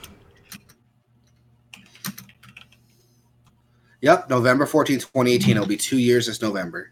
Man. Good on them. It's a huge fucking update, though, dude. Like, the PC update alone is from the Bethesda net, it's 23 gigs. If you do it off the Microsoft Store, it's like 37. Steam's 27 gigs. Yeah. Holy shit. Like, one of the big things they're doing with this, this is actually why I put it here, is because they're adding a thing. They're updating the game to do the One Wasteland, they're calling it. Yes, that's one I thought was cool. I don't know if people remember this, but they did the same thing with Elder Scrolls Online with One Tamriel, which was their like huge update when they brought it over to consoles and shit. Which was everything is gonna level to you, so you can do any of the content no matter what level you are. Yeah. So it's a thing they did because it came out with like a bunch of all of those expansions, and you're like, okay, well, what level do I need to be to enjoy this? And no, you can be any level and just walk into any of those areas and just start doing stuff, which is great. Here's one that's really funny to me, that they're adding daily ops, which are like randomized daily challenges that are repeatable. I'm surprised that wasn't in the game already. You know what I mean? Like that. Oh, you mean dailies? Yeah. That's what most games call them, like dailies. Oh, that's what that is. Okay. Like, I haven't played Fallout, so if someone who has and tells, oh no, dailies have been a thing, they're just like augmenting it, let me know. But it sounds weird to me that this game, with the intent the game has, didn't have dailies before. Yeah, it did not have dailies. I can tell you that. It did not? Oh my god. It took them 2 years to get dailies in the fucking... I'm okay. They're fixing it. I'm glad they're fixing it now.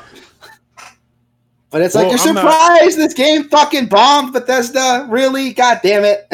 I'm not the kind of guy that does dailies. It didn't have dailies, but it always had a thing that would pop up. Like, hey, here's what's happening in your region right now. And you can just like run over to it and everyone would just join and start doing a thing. So it didn't seem like the kind of game that was built to have dailies anyway, but yeah, they're doing it. So I cannot wait to see, because this just dropped today, right? Or is the update still set to come out? So yeah, I cannot wait to see when we get news stories of people complaining that this like update like fucked up their game in some like unforeseen way. I cannot wait to see like the other half of the story, like, oh, this just in, update like fries people's hard drive.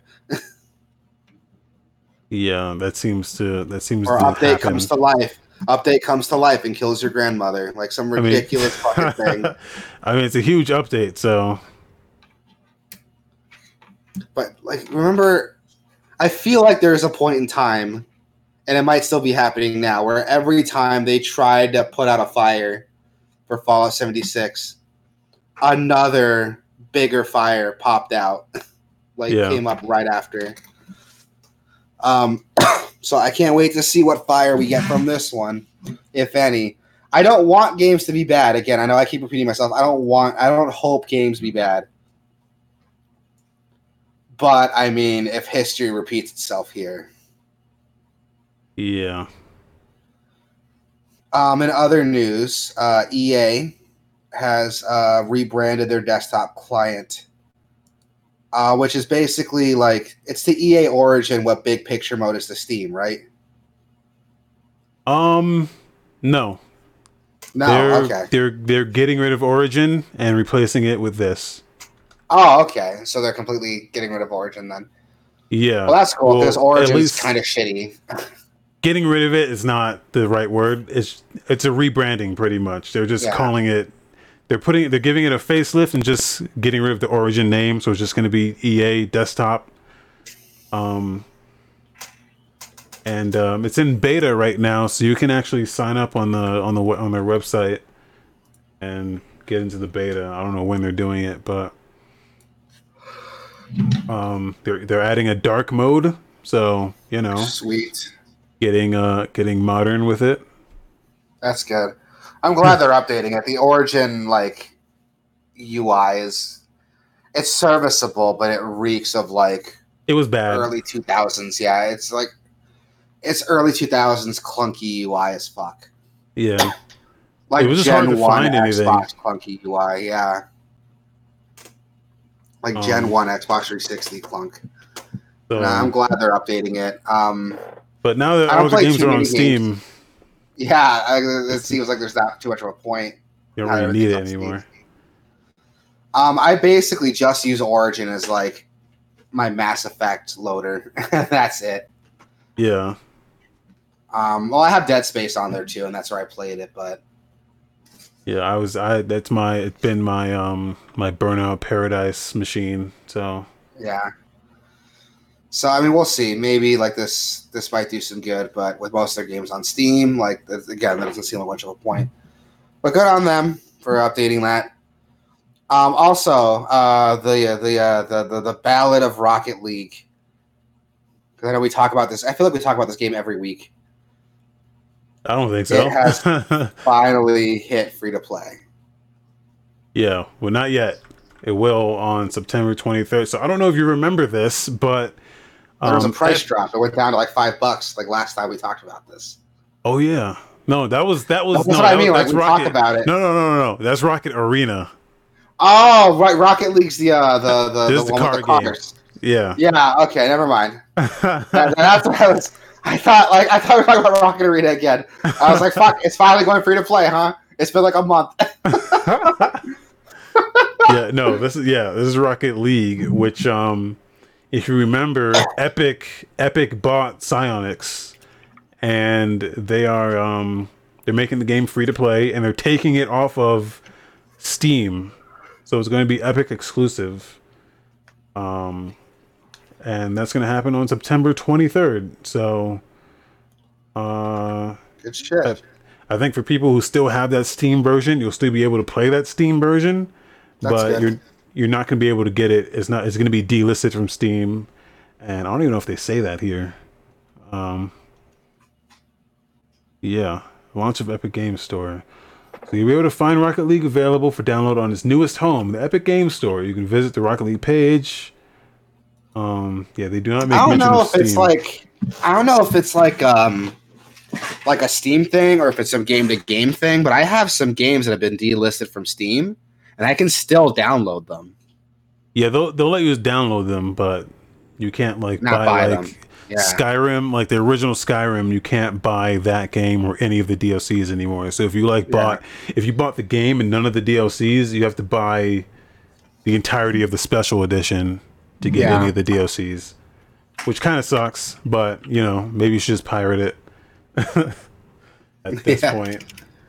It's kind of cool because one game that I was horrified to hear got delisted was a Spider-Man Shattered Dimensions, which isn't a great game, but it's a game I owned, and I found I was delisted way after it had been done. So I was like, "Fuck." I can't download that game now. I thought it was like PT, where even though I owned it, I couldn't download it. But no, Steam still lets me download it. So I wonder if they'll do something similar with Rocket League, like if you own the game on Steam, they'll just let you download it anyway, even after it's been delisted. Yeah, they should. I don't know if it'll get updates, though. Maybe. Yeah. Not sure. Yeah, I'm not sure either. I'll have to wait and see what happens. This is the truth of an all digital future, man. Yeah. Well, it's been it's been like that for a while, so. Next, we have our Squadron got a CG short, like a CG cinematic short release called Hunted. This cinematic is incredible, dude. I mean, I haven't seen it yet. I want to. I'll probably watch after the show. The 6 to 7 minutes of this is probably better than the entirety of the last three movies. That's what everyone keeps telling me. Really? Well. Yeah. It's also those last three movies were like trash, so yeah, but this got me on, but like I was kind of iffy on this game, but if the storyline is anywhere as good as this short, I'll be into it. Like because that was like this. Your big concern. You were like concerned the story wasn't going to match up. You're like, oh, I don't want the whole game of people telling me to do things and me go doing them. It wasn't so much a story; it was like the moment-to-moment gameplay. Yeah. Like the flying and shooting shit looks cool, but what am I doing besides that? Like, what are the character interactions here? What's the, you know, like I'm in the sky shooting shit, sure, but when I come down, what am I doing? When I land, what am I doing? And this doesn't, you know, explain anything when it comes to the gameplay, but at least like the story. If this is a portion of the story. I'm in, dude. Like this looks great. So I gotta start posting the links. I keep forgetting to post the links here. That's all right, man. It looks good. I'm into it. Excuse me. But you guys know me. Like I'm a Star Wars nut. So anytime something Star Wars related comes out, I'm down for it. Yeah. Up next we have Halo 3 ODST is dropping on the Halo Master Chief Collection. It is coming out to the collection September 22nd. It's also releasing on Game Pass that same day if you have Game Pass. I believe it's you have to purchase it separately, or is it already on Xbox 360 or Xbox One? I don't remember. If you already bought the collection, it comes with the collection. All right, cool. If you didn't buy the collection, you can buy all the games separately if you don't want them all. So yeah. you can buy just Halo Reach if you want, and just ODST if you want. Yeah, but which is cool. I'm glad to see this coming out. For ODST, I liked ODST. I know it's not a popular opinion. I feel like the game's gotten more popular as time's gone on. Yeah, but I do like ODST a lot. Excuse me.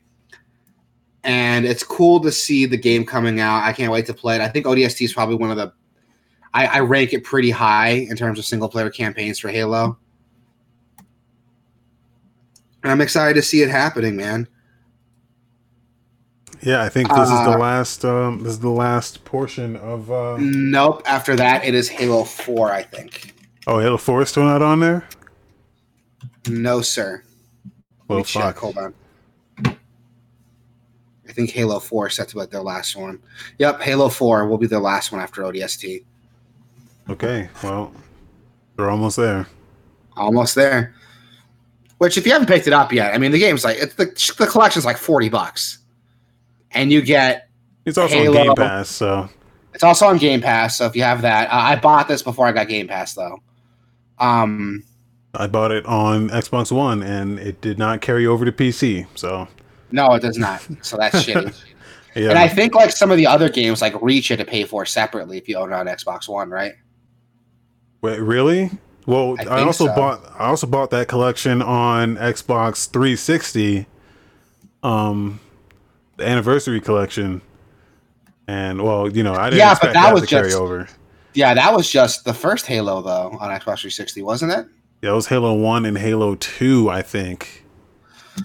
No, Halo 2 didn't come out till the Xbox One collection because they completely remastered it for the Xbox One. Really? Okay, well, yeah. I don't think it was just that first game. There was more stuff in there. Because I remember on Xbox 360 they announced like Halo Anniversary. Halo Combat Evolved Anniversary is what it was called on 360. And that's the one that lets you like they redid the graphics for the Xbox 360 and it had that you can push the button and like switch back and forth from Yeah. And then they announced the Master Chief Collection for Xbox One. I think all the games were in there, but they weren't remastered. Only the first game was, but all the other games were included. I remember because it came with 1, 2, and yeah, I'm positive it came with 1, 2, and 3, and 2 was the anniversary version that was remastered for Xbox One. It did the same thing the first one did, where it let you go back and forth, and that was it. I think it was just those first 3. I mean, the 360 one. Oh, the 360 one. I think that was just the first one. 360, I think, had all those games, but only the first one was. Am I wrong on this? I don't remember. You are, dude. It was so long ago. I think the 360 just had the first one that was remastered, and it was the second one was backwards compatible with the 360. I gotta look it up. While you're doing that, yeah, Halo 4 is coming out, so that's really cool. All right, ODST is coming out, that's really cool.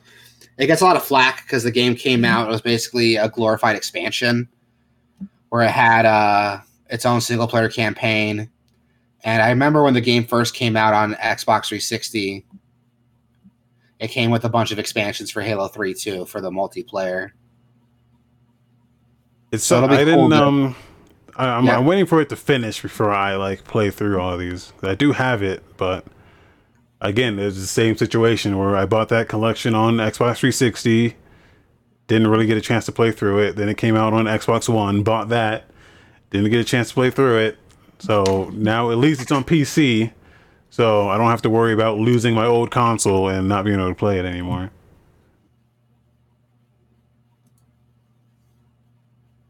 But yeah. Well, I'm excited for it. ODST is a good game, so it'd be cool to see that coming out. In less impressive video game collections, Super Mario 3D All-Stars got a overview trailer kind of showing off some of the tweaks. I've been critical of this since it was announced. It looks like a glorified emulation suite. It's the same game you played before with a higher resolution.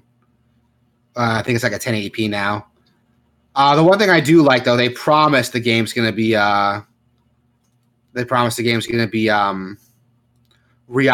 to play on the Switch, so you could use your Joy-Cons to control like the little star symbol.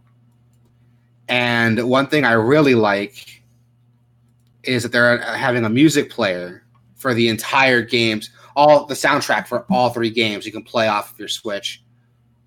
Which is cool to see. I like seeing that. So that kind of tells me it's not just a straight emulation job. But I still wish they put more effort. That's how I want to listen to the music is on my Switch. Can we get a soundtrack for fucking Super Smash Brothers? Can we get a soundtrack, please? It's such a bummer, man. Because the fact that they're releasing this... Okay, rant time. The fact that they're releasing this is a limited release. What does it offer that I can't get from any other physical collection? What do I get with the physical version? Bragging rights? Fuck that. Put a fucking CD in there at least, dude. They fixed the inverted controls, though. Yeah. Which is cool to see that it's not a straight emulation job. But if you're gonna make a big deal out of this, make it a limited time product. Why would you just go with here's a box with the game? No, fucking throw some artwork in there, throw some fucking developer notes in there, throw a fucking CD in there. If you're gonna make me rush out and panic buy this, make it worth my while, dude. Yeah, an art book or a concept art book or exactly. I remember. Exactly. Do you still buy strategy guides? only for a game I really like, and only if the strategy guide is like a hardcover guide and it has like artwork and stuff in it.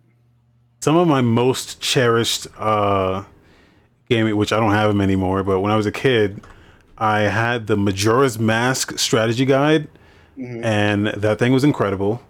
And mm-hmm. I had the Mario Kart strategy guide, which you're thinking like, why the fuck would Mario Kart have a strategy guide? Mario Kart had a strategy guide, and it was awesome, dude. It had like a bunch of like pictures and like it was like an art book, but it also had like I don't know what the fuck it had in it. It's now I'm thinking about it. There's not much strategy involved with Mario Kart, but it had. I guess it was mostly an art book with some like, hey, you can, if you hold the jump button and back and forth, you get a little speed boost, like type shit. Yeah. It also has some dumb shit like if you jump in the piranha flowers, you get like a boost or something. I remember seeing that in there, and I was like, that can't be true. And then like wasting like days trying to do it. I'm glad you brought that up, because before we started this episode, I actually was going through a strategy guide I got for the original Spider-Man game. Wow. I'm talking the first, not Spider-Man 2. This is Spider-Man, the movie, the game. Sam Raimi, Spider-Man, the movie, the game. And what's cool with this guide, and I didn't notice this, I didn't appreciate this when I was a kid, but a third of this guide is like artwork and developer commentary. Yeah. And like interviews with the lead art designer, the lead developer. And I'm like, fuck, that is so cool. It came with the poster. And what's one cool thing with this I want to nostalgia over is the very end of the secrets page. I felt really proud finding this. I was like 10 when I found this. In the secrets page, it shows like the stuff you could unlock. So like stuff you could unlock and how to unlock them. But there weren't cheat codes. But on the very bottom of the secrets page, it says, "My spider sense is tingling. You've probably played the game long enough to notice your spider sense is tingling when you look at the poster included in the guide. What could it be?" And if you pull out the poster, in the very, very bottom of the poster where the trademark stuff is, a small text nobody reads, it's cheat codes. Yeah. Isn't that fucking cool? Imagine being 10 years old and discovering that. You're just like, oh, holy shit. But yeah, that's what they should be doing with this game. Is like they should have like, it should come with, I mean, if you're buying a physical and it's limited, it should come with like a giant ass art book, strategy guide, whatever, with just a bunch of cool stuff in it. Like the Hyrule Historia. Yeah. Which is like and that's not even limited. You can just get that. Yeah. Actually, you got that for free for buying. Like that just came with the Wii U. It came with the Zelda edition of the Wii U. I remember that, yeah. With the digital version. And even now, like you can buy it. When I got it for like $20. The Hyrule Historia. Yeah. And they've released a like a sequel, like addendum to it for the newer games. And I think that's still like $30. And this pisses me off, dude. Like I can understand if like Nintendo was like, oh, here's Super Mario 3D All-Stars. And they just released it. I'd be cool with it, with what they have. But the fact that they're stressing this is a limited time release, you can only get it between like September and October, pisses me off, dude. Yeah. Like, there's no reason. If you're going to make a fucking event out of this, make a fucking event out of it. Go all the way. Like, give me all this shit. Give me an art book. What it should be is, it should be... Give me a soundtrack.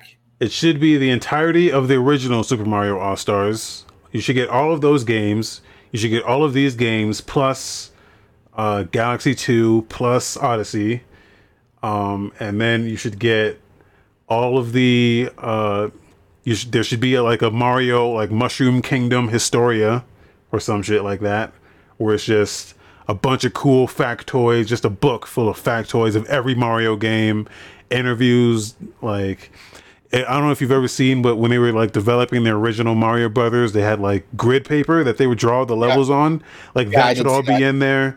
Like all that shit that leaked, like that should be all in here. Those fucking dumbass like Yoshi concepts, like all that shit should be just included into a book they can just look at and be proud of, like the history of Super Mario, because it's a long running, it's one of the longest running franchises that's still going today, and Like, they're not doing any justice in honoring it like this. Like, this is pitiful, really, but... Yeah, dude, like, it's fucking ridiculous. Like, they shouldn't be doing that.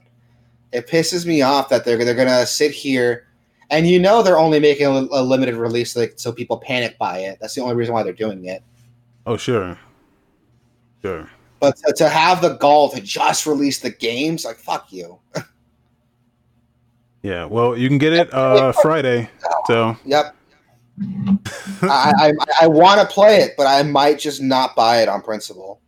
I don't want to play. I've got solutions to play this in 4K right now for free. So yeah, but you got to deal with the inverted controls. I'm willing to take that. I'll take that on the chin. Like, I want to, like... I was so excited when they announced it, dude, but like every time I see another story about it, I just get more and more pissed off that they had to like do this limited release bullshit. Like, even if it wasn't a limited release, they just released it as is, but they're like, oh, this is going to be a thing that's going to be on the shelves forever.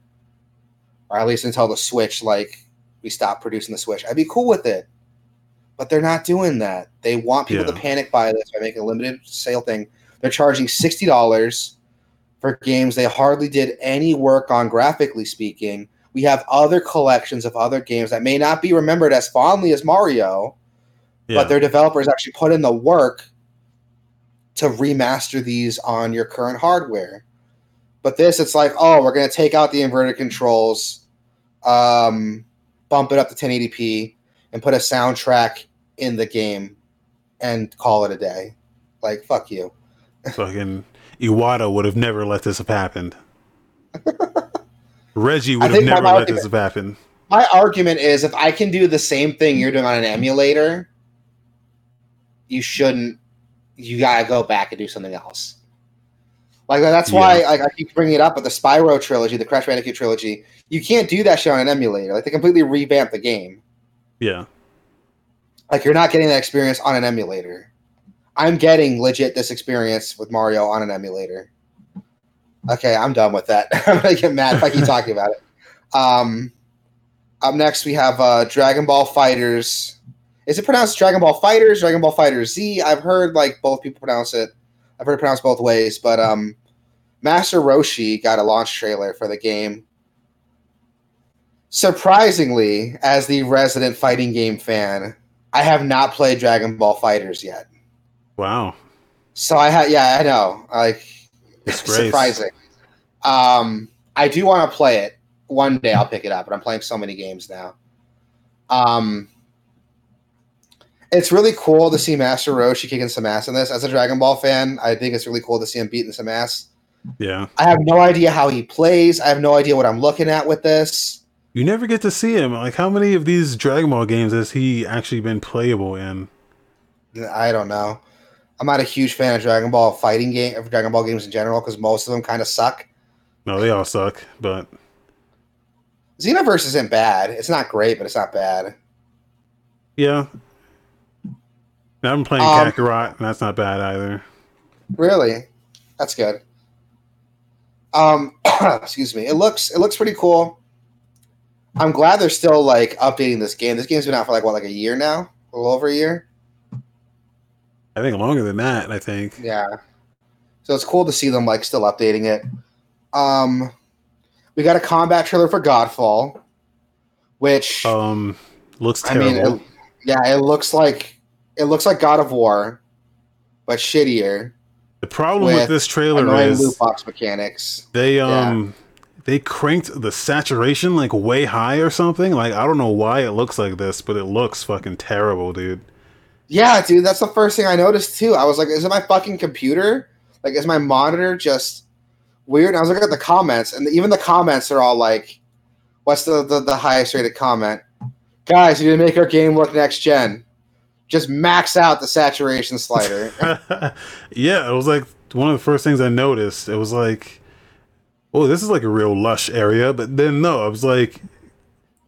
No, it looks like they just maxed out like the saturation or something. I don't know if it's supposed to look like that, but I don't like it. I don't like it either. It's so gross. I'm getting a headache looking at it. The colors are all bleeding together. Yeah. like the reds blend in with like the purples, and it doesn't look good. Yeah, it's bad. It's ugly. It's ugly. I'm probably going to end up playing this game. Yeah, you are, because you have to get those clicks, and I feel bad for you. It doesn't look good, dude. It looks like God of War, but shittier. And from the other gameplay I've seen, it looks like God of War mixed with Destiny, but shittier than both of those. Yeah. Yeah. No, I don't want a game to be bad. Again, I don't hope games are bad. I like the character designs and stuff like that. Like, yeah. The artwork of it, the designs of everything looks pretty cool. I do too. I just wish it was in a better game. Yeah. I mean, we'll see. Maybe the game's awesome, but we'll see. It's probably not going to be, though. Pre-order now for that sweet Zero Sword. If the game's cool, if the game's good, I'll formally retract what I said, but I don't expect it to be good. Next, we have a story trailer for Genshin Impact, which is the other Zelda Breath of the Wild clone. This one was made in China. It's going to be free to play. I didn't know that until yesterday. Really? We talked about this last week, didn't we? That it was going to be free to play. I didn't know. But also, it's going to be it's also on mobile. You can play it on your phone. Yeah, it's on mobile and console and PC. So I'm like how is that going to work? I feel like I don't understand what this game is at all. I mean, it looks okay, but there's got to be some bullshit. There's got to be a lot of bullshit in here. Did I show you? Because I remember we watched that trailer, and I remember mentioning, "Oh, that's the Breath of the Wild clone," and you're like, "What are you talking about? This doesn't look like Breath of the Wild at all." And then I showed you the first trailer they released. Yeah, when they announced this game, and it was straight up like Breath of the Wild. Yeah, but then I realized, oh, this is supposed to be free to play. Yeah. And then I was just browsing my phone. I was browsing the Google Play Store, and it's like, oh, you can sign up for the pre-register for Genshin Impact, free to play. I was like, this on fucking phones too? Yeah, it's on everything. Yeah, there's got to be some free to play bullshit in here. There's got to be. I was actually excited for it until I saw that. Because it looked like the kind of game I was just buy and enjoy, but if it's free to play, probably some shit in there that I'm not gonna like. So yeah, dude, same. There's a lot of red flags here, and I hope it's not bad, but it's probably gonna be. Yeah, but we'll see. Maybe it'll be good. We'll see. If it's good, I'll retract what I said. Yeah. Next, we have RPG Maker MV, which we talked about a little bit last week. We were like, "How is this game gonna work on console?" If you can't import your own assets, here you go. They have options to customize the in-game assets. They do, but boy, does it look. The last thing I want to do when I'm holding a controller, sitting on a couch, is fucking thumb through a bunch of goddamn menus, dude. This looks terrible. Yes. Why would you want to do this? Especially, God forbid, especially something as big as a fucking RPG. Can you imagine the fucking text? Yeah, You'll be shifting through with a controller moving. You want to type hello, you have to move H, move to E, click L, click L, click, move to O. Fuck, that looks frustrating as shit, dude. But I can't imagine making a game with this. Someone's going to fucking just fucking bang out the next big check out what this user made. The Kotaku post is going to be, look at what this user made in RPG Maker on the Switch. Incredible. All those little Big Planet shits that people make, and it's how the fuck did you do that? I fully expect someone to just bang something incredible out with this. I do too, man, but I'm looking at all the text. I know most of that text needs to be typed in manually. The move names, I'm assuming have to be typed in manually. Everything the characters say, their names, their backstories. I'm fuck, dude, that's so... I get pissed off when I go on the PlayStation Store and I have to use their on-screen keyboard to look for a game. I can't imagine, writing a fucking book with that. Yeah. Oh, my God, that sounds awful. That sounds awful. The cool thing is, what's cool about this is you can upload your levels and download... Not your levels, but your games. You can upload your games... and download other people's games from the They're only showing it on the eShop, but I'm sure you can do it on PS4 as well. I'm sure. Yeah. But like, that's the one cool thing is, you know, you can. They make it easier to share shit. Yeah. Which I don't know if you know about Nintendo, but they make it super hard to share shit usually. So. Yeah. I like how easy this looks, but boy, making that game is going to be rough. I'm sure. Oh yeah, dude. I mean, kudos to people who have the dedication to sit there and do it. I do not. Yeah. I am not patient enough to do that. And it's already rough enough on PC. Just yeah, dude. But a controller with that? Fuck that. Yeah. Next bit of news. We have a ray tracing benchmark called Boundary. So if okay, so this is not Boundary is not a benchmark. It is a game. It's a game, okay. But they're using it to benchmark ray tracing. Okay. So I thought the same thing. I was like, this looks too good to just be a benchmark. Not that it looks too good to be a benchmark, but it's like it was more of this looks good. I wish it wasn't just a benchmark. Yeah. And it's not just a benchmark. It is a game. Okay. It is a game, but unfortunately, I did do some digging. It is a MOBA.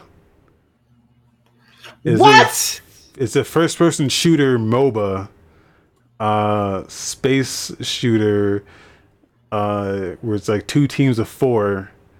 I was not expecting that at all from this trailer. That is not a fucking MOBA. Get out of here. Neither was I. Well, get out of here. That's the space level from Call of Duty. That's what it is. It is an FPS. They're making a MOBA out of it. It's an FPS, but it's an FPS MOBA.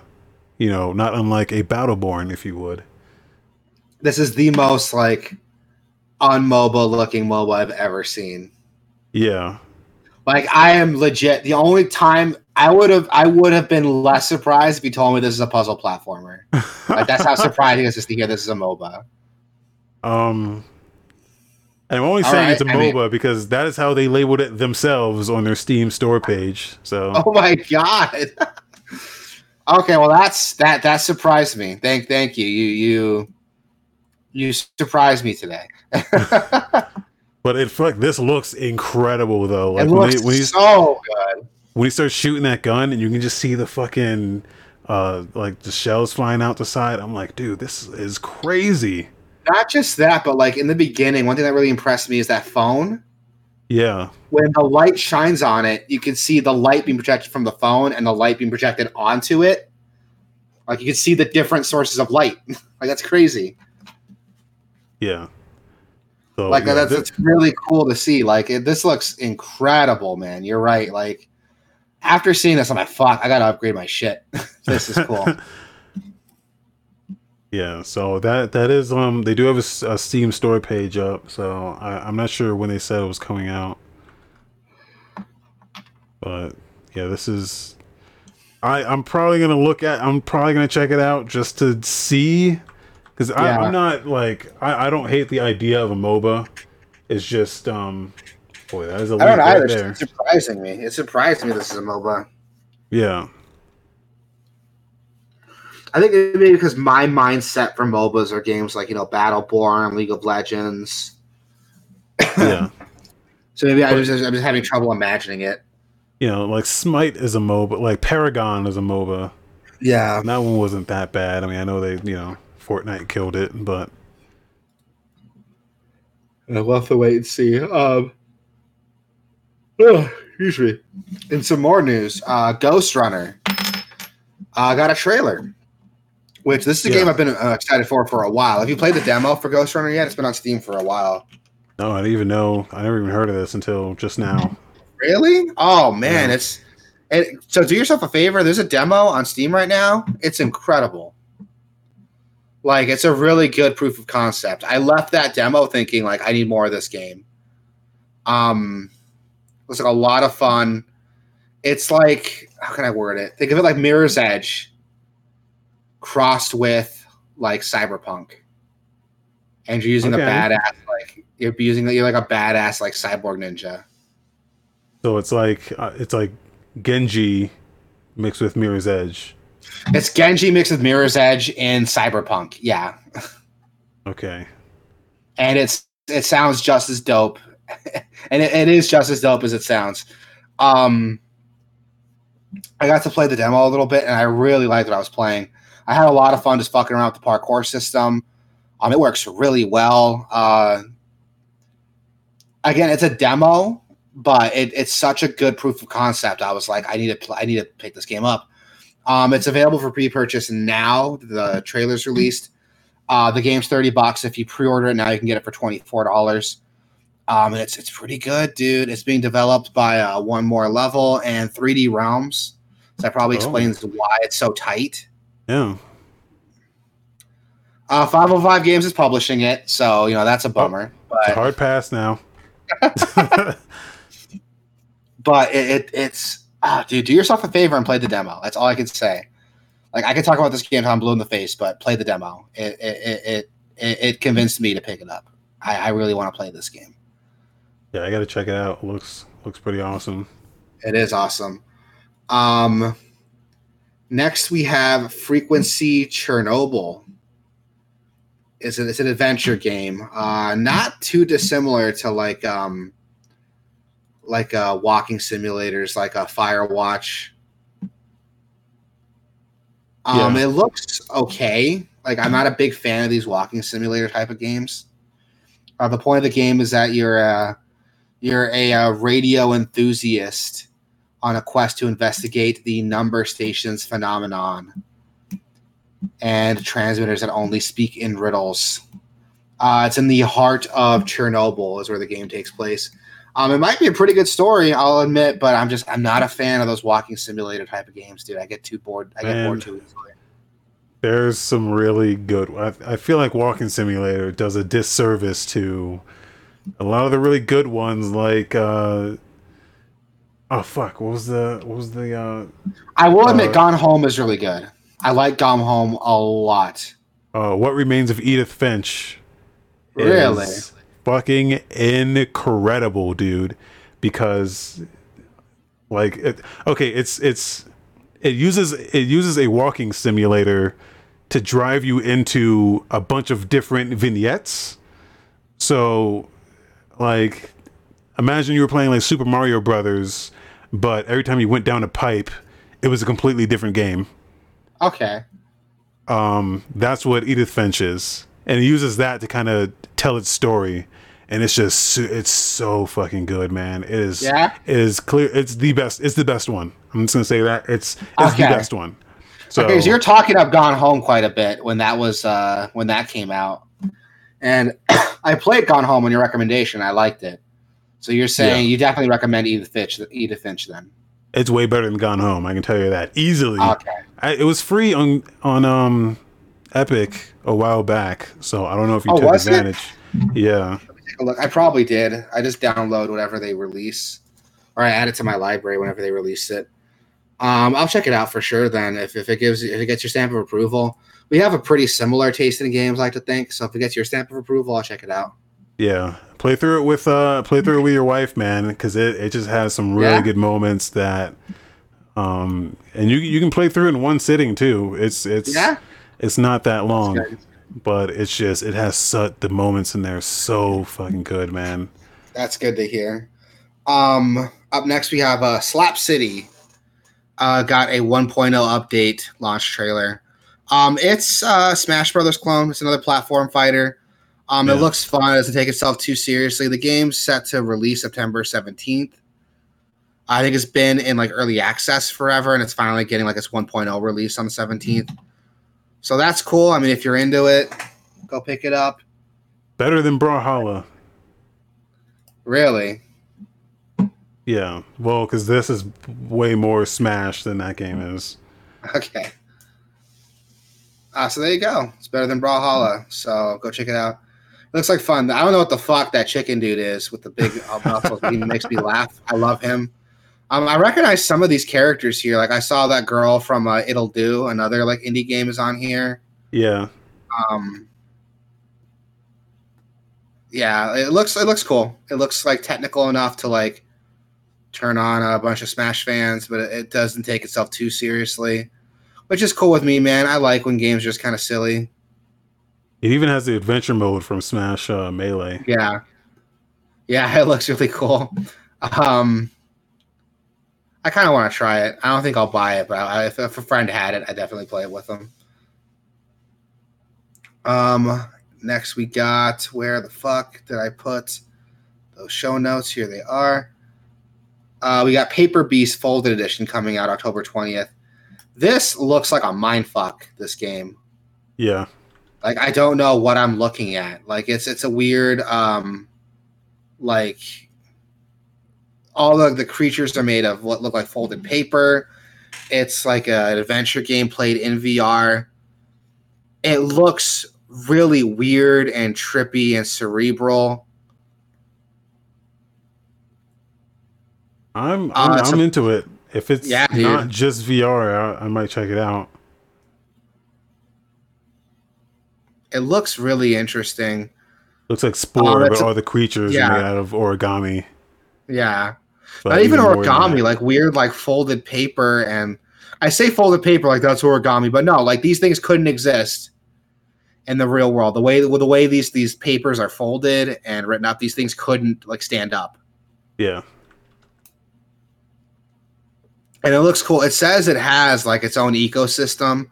So it'd be cool to see like how creatures interact with each other, what creatures eat other creatures, if they do eat each other. Like this looks like fun. Like this might be fun to fuck around with. If it's only in VR, that would be kind of shitty because I don't own VR. But it might be cool to play around with and check out. I'm into it. Next, we have a trailer for Wilderness, which I know nothing about this game. Okay, so I did a little research on this right before. Okay, good. So I know nothing about it. Okay, so it goes two ways with this game because it's a survival game. Mm-hmm. So, you know, it's that thing that you already know like the back of your hand, survival. Yeah, I'm going to have to eat food and I have to stay warm and must build a shelter, that kind of shit. But it gives you the option to play as an animal. And when you play as an animal... when you play as an animal, that's where it's interesting to me. Like, you can play as a human, and that's just your bog standard survival shit.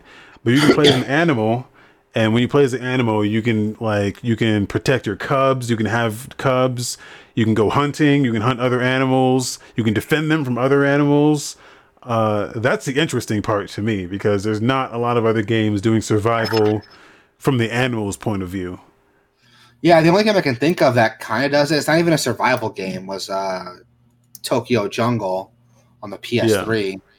And that's not even like really a survival, quote-unquote, game that we know now. It came up before the big survival boom happened.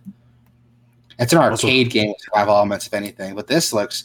If what you're saying is true, like you play as animals in this, what the fuck? Pulling that gun. What the shit, man? Is he pulling the trigger with his middle finger? Like, what's he trying to do? I don't know. Good on him for trigger discipline, but you're aiming at something you want to shoot, dude. Take your finger. Like, it's good to practice safe trigger discipline, but dude, you're aiming at something. Like, don't. Yeah. Maybe put your finger on that trigger. It looks cool, man. If what you're saying is true, you can play as the animals in this. I'm down. I'm into it. This might be like, I know the survival genre is kind of, I wouldn't want to say dead, but it's not as popular as it used to be. Everyone's going to battle royale games, but this might be fun to look into.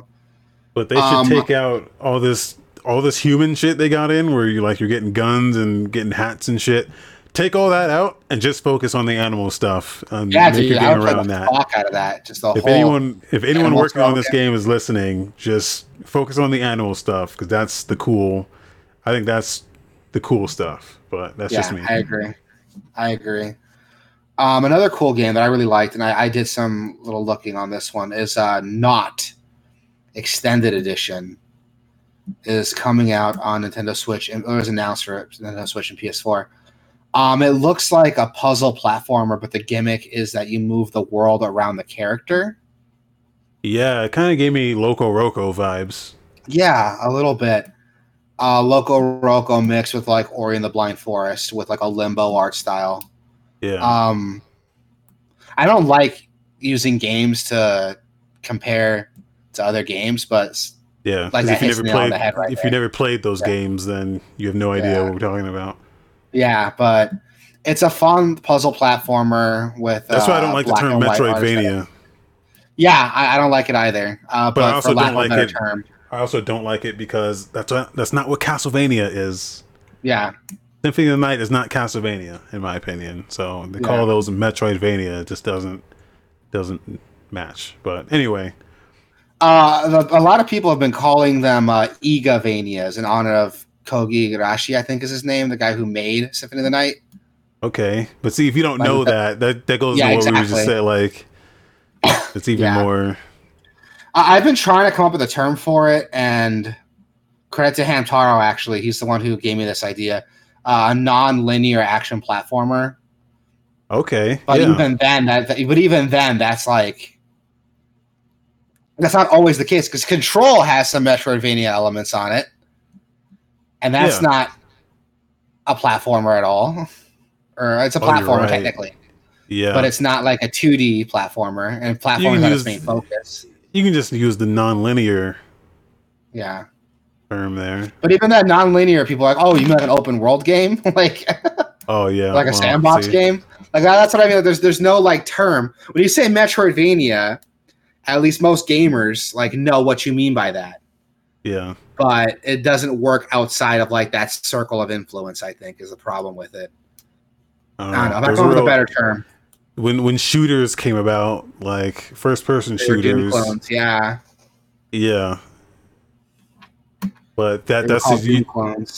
the term shooters used to mean like Gradius or like that kind of stuff. So so that's why like gaming itself has a weird like history with naming conventions for their genres, like. And a lot of it is strictly like gaming things. Like I remember, little tangent here. I was watching a review for Shin Megami Tensei 4 for the 3DS, and my aunt like walked in the room, saw me watching this review for it, and it described the game as a dungeon crawling, turn based role playing game. And she heard that, and she's like, "What the fuck do all those words mean?" So I had to explain to her, "Oh, it's a role playing game." No, it's described as a turn-based RPG dungeon crawler. So I explained, RPG means role-playing game. And it's like, what does that mean? And I had to explain to her, like, the naming conventions for turn-based role-playing game and dungeon crawler. Like, to someone who's not a gamer, to explain it to somebody, like, that kind of shows you, like, we need to, like, change how we, like... Because when it comes to movies, you know exactly what you're getting into. So, it's a horror movie. It's a romantic comedy. It's an action thriller. Like, you know what you're getting into. With gaming, it's not as easy. But most movies aren't as like nebulous as like, because there are some movies where it's like, it's not. They don't really adhere to. Because if you look at the music industry, like they're always inventing their own genres. Like, this is sub neo,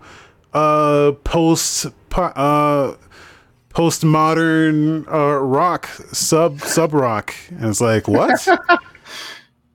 I know, like, and well, that's another thing. That's the same problem. Like, if you're not in that like circle of influence, you don't know what any of those fucking words mean.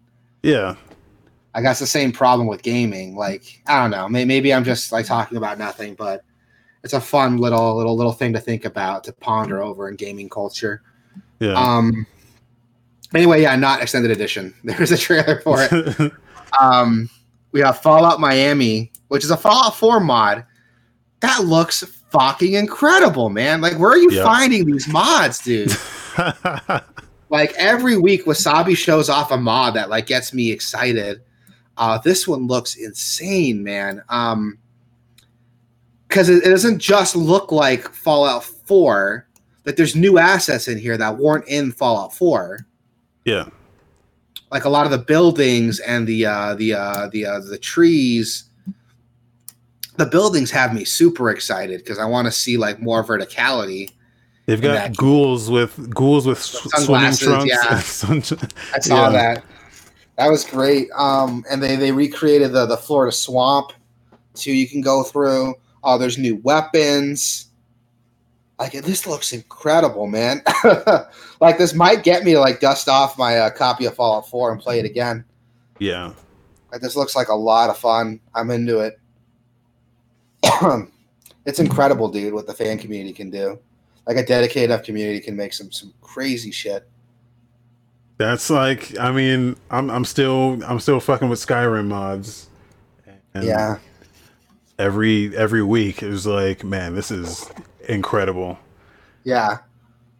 There's this really cool thing at the end here I wanted you to see in the trailer where they're in like a swamp and like, yeah, here it's coming up right here. Look at this fucking thing. Where is it?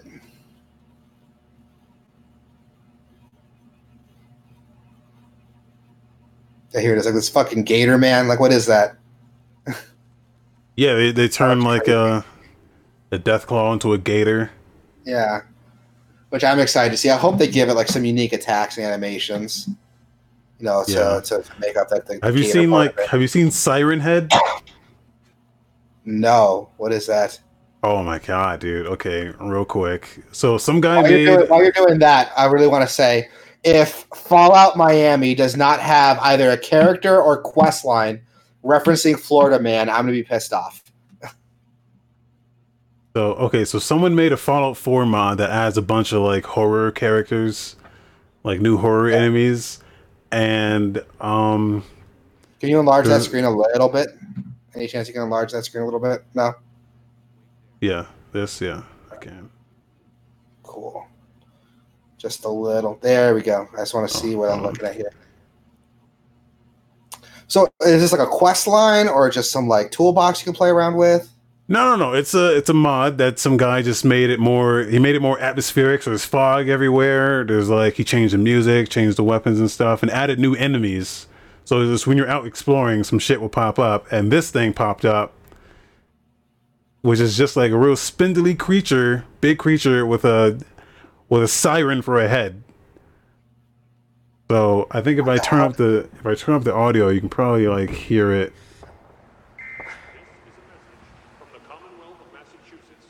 Like it just blares out this like message on its siren on its head.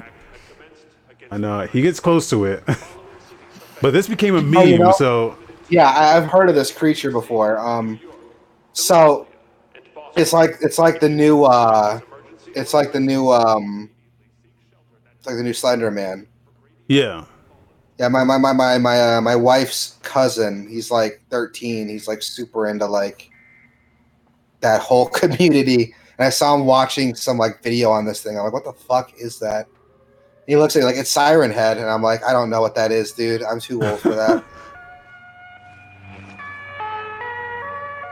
Oh, that is fucking unsettling.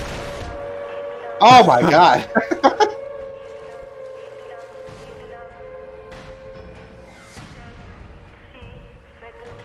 Yeah, that thing was fucking creepy. I don't like the way it moves, dude. Get that thing out of here. I do not like the way it moves. I don't like the way it looks at you. But yeah, that's Siren Head. So that started out as a lot of people don't know. Is that where it originated from? Yeah, a lot of people don't know that. That's really cool. That's a fun creature, though. That's really cool, and that came from a Fallout mod. That's really neat. Yeah. Ah man, I love the modding community. The shit they come up with is fantastic. Next we have I put this one in here. We have Amnesia Rebirth, which the first time I heard of this, I thought it was like a remake of the first Amnesia. It is not. It is a new game in the Amnesia series. It is set to come out October 20th. I got that's where I got the news from. So the Canera, I literally like I read that like 10 minutes before the show started, so I thought I'd put it in the chat. I was just launching next month, and no one is the first time I'm hearing of this. Right? It looks interesting because it takes place in like a desert. Like the story of the game is this person stranded on a desert after a plane crash. In the beginning, you could hear like someone's talking to her on a radio, giving her directions, which I'm calling it right now. That radio is going to be an unreliable narrator, I think is the term. Yeah. Like it's going to rip off the whole BioShock Would You Kindly twist pretty heavily, I think. It looks interesting. It delves a lot on this person questioning their sanity and their safety. There aren't too many monster reveals in the trailer. Most of it's like atmospheric shots of like the desert and like some weird catacombs. It looks interesting. It looks like a fun twist on the Amnesia formula. I would like to see what this does. It looks like a cross between like the Amnesia formula mixed with like Layers of Fear. You remember Layers of Fear? Yeah, that game is great. Yeah, with the psychological aspect of she's like I don't see like any monsters in here. Or if there are, there's like one like thing you see at the very end, but it looks like it's doubling down on the psychological part of it, which is cool to see, man. Like I want to see that. Like I want to see more psychological horror coming from video games. Yeah, like I'm not a huge fan of the. If you can do horror without a bunch of jump scares, like that was one of the big things about PT, which was like one of the only really scary games for me. And PT didn't have many jump scares. They had a couple, but a lot of it was just like, for me, the sound. It's the audio. Dude. Yeah, dude. Like, I did not want to keep going forward with PT. Yeah. It freaked me the fuck out. And I kind of want to see that from this game. Like, it looks like it's trying to do that. It's not trying to do the whole, like, oh, the monster spotted you, go run and hide. And if not, you'll die and start the whole thing over again anyway, because there's no consequences to dying. Yeah. Amtaro says sound is everything in horror. And I agree with that. Like the audio. That PT was the first time that. See Silent Hill forever. See, I never played Silent Hill, but I played PT, and yeah, that was the one that did it for me. Like when you. Oh, continue. Oh, because it was in PT. When you walk, you can hear the girl, like stepping behind you. And then when you stop walking, she like the steps stopped, and you can like hear her breathing down your neck, and it was just all audio, and it was just incredible.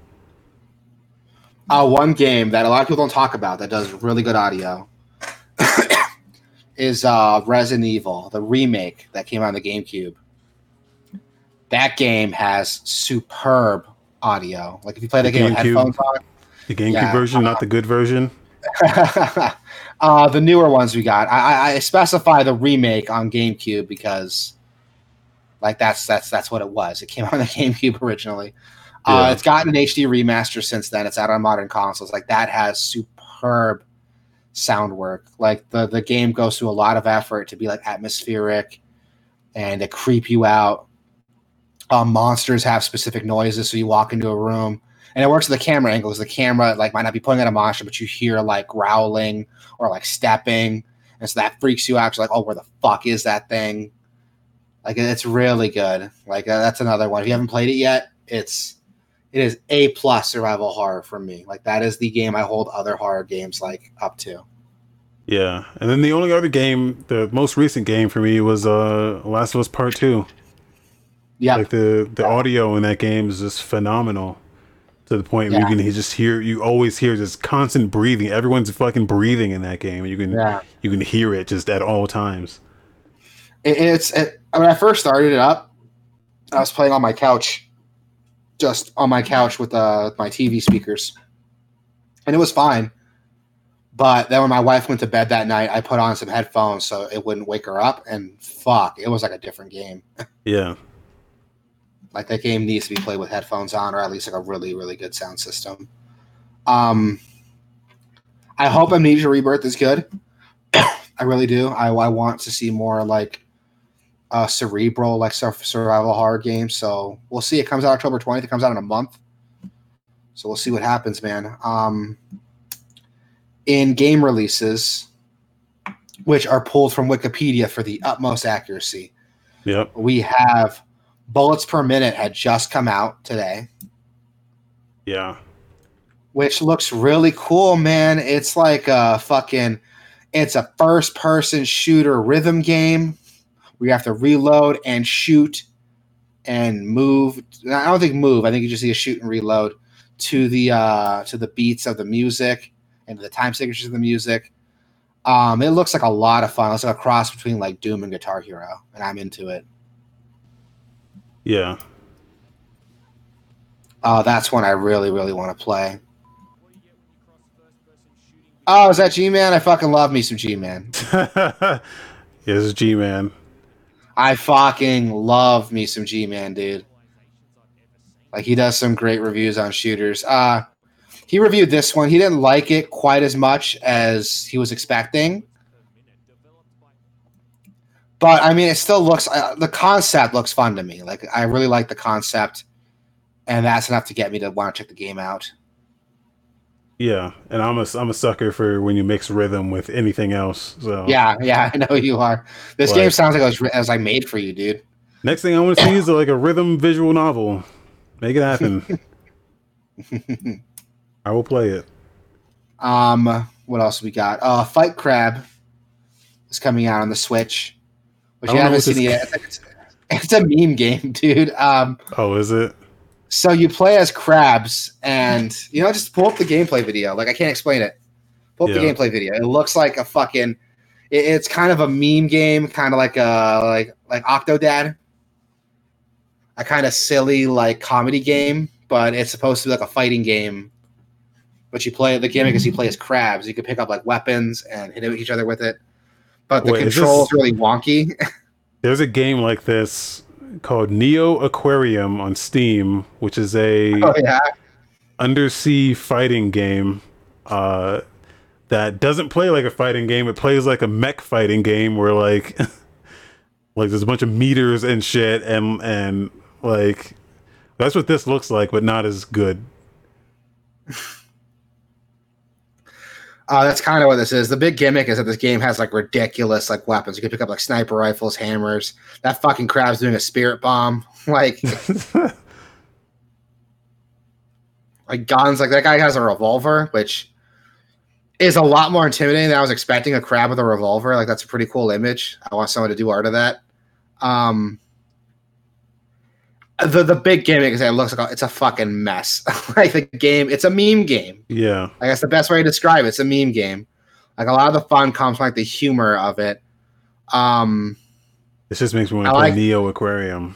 I'm gonna pull up some Neo Aquarium so you can see that because I want to see this comparison now. It's just a better, dumber game. Like it's not just crabs. There's like squids and fucking. Oh, yeah. Here we go. What the fuck? Spiny lobster. Spiny lobster. I like it already.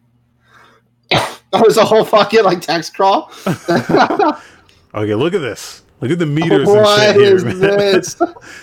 Oh my god. Like it looks like a mech fighting game where you're just like piloting a mech. He just like goes Super Saiyan? What was that? What is he doing? You have like spines. What is that? A stand? What is he doing? This makes even less sense than that crab game because like you have no idea what's going on. I have no idea, but I love it, dude. Are we swimming away?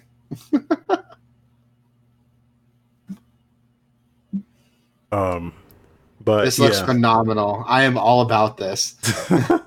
So yeah, this has been on PC for a while. I have this game. I should probably stream it at some point. But so it sounds to me like Fight Crab is like just like the watered down like vanilla version of this.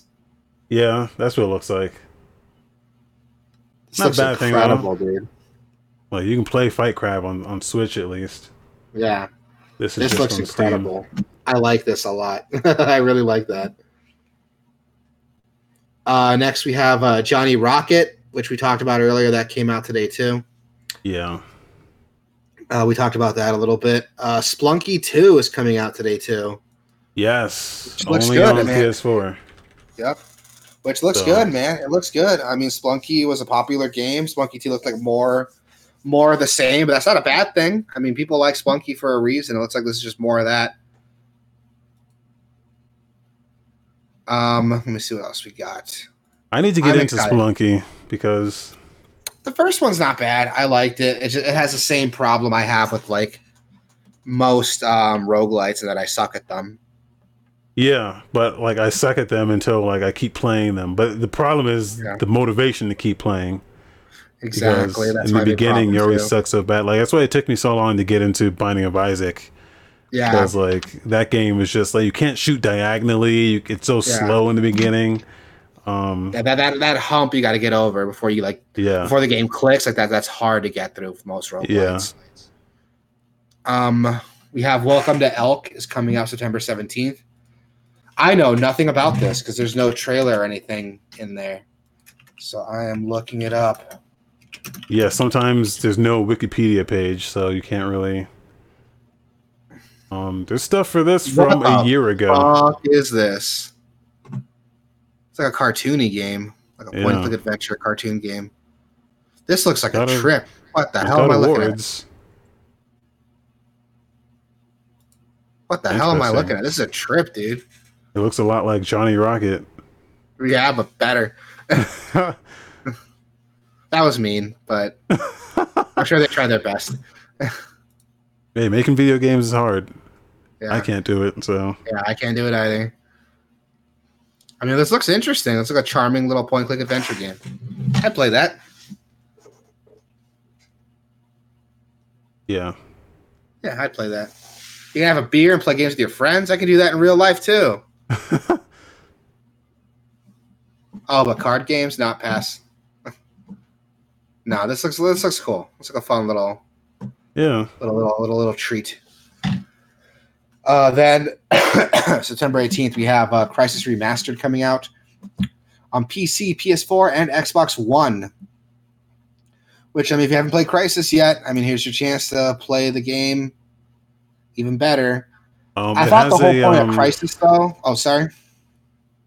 It has a mode. You're going to talk about the being not able to run Crysis.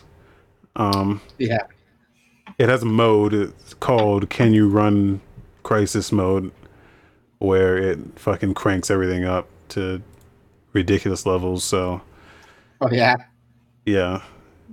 don't know if that's what the mode is called, but it's something like that. It's like Can You Run It mode.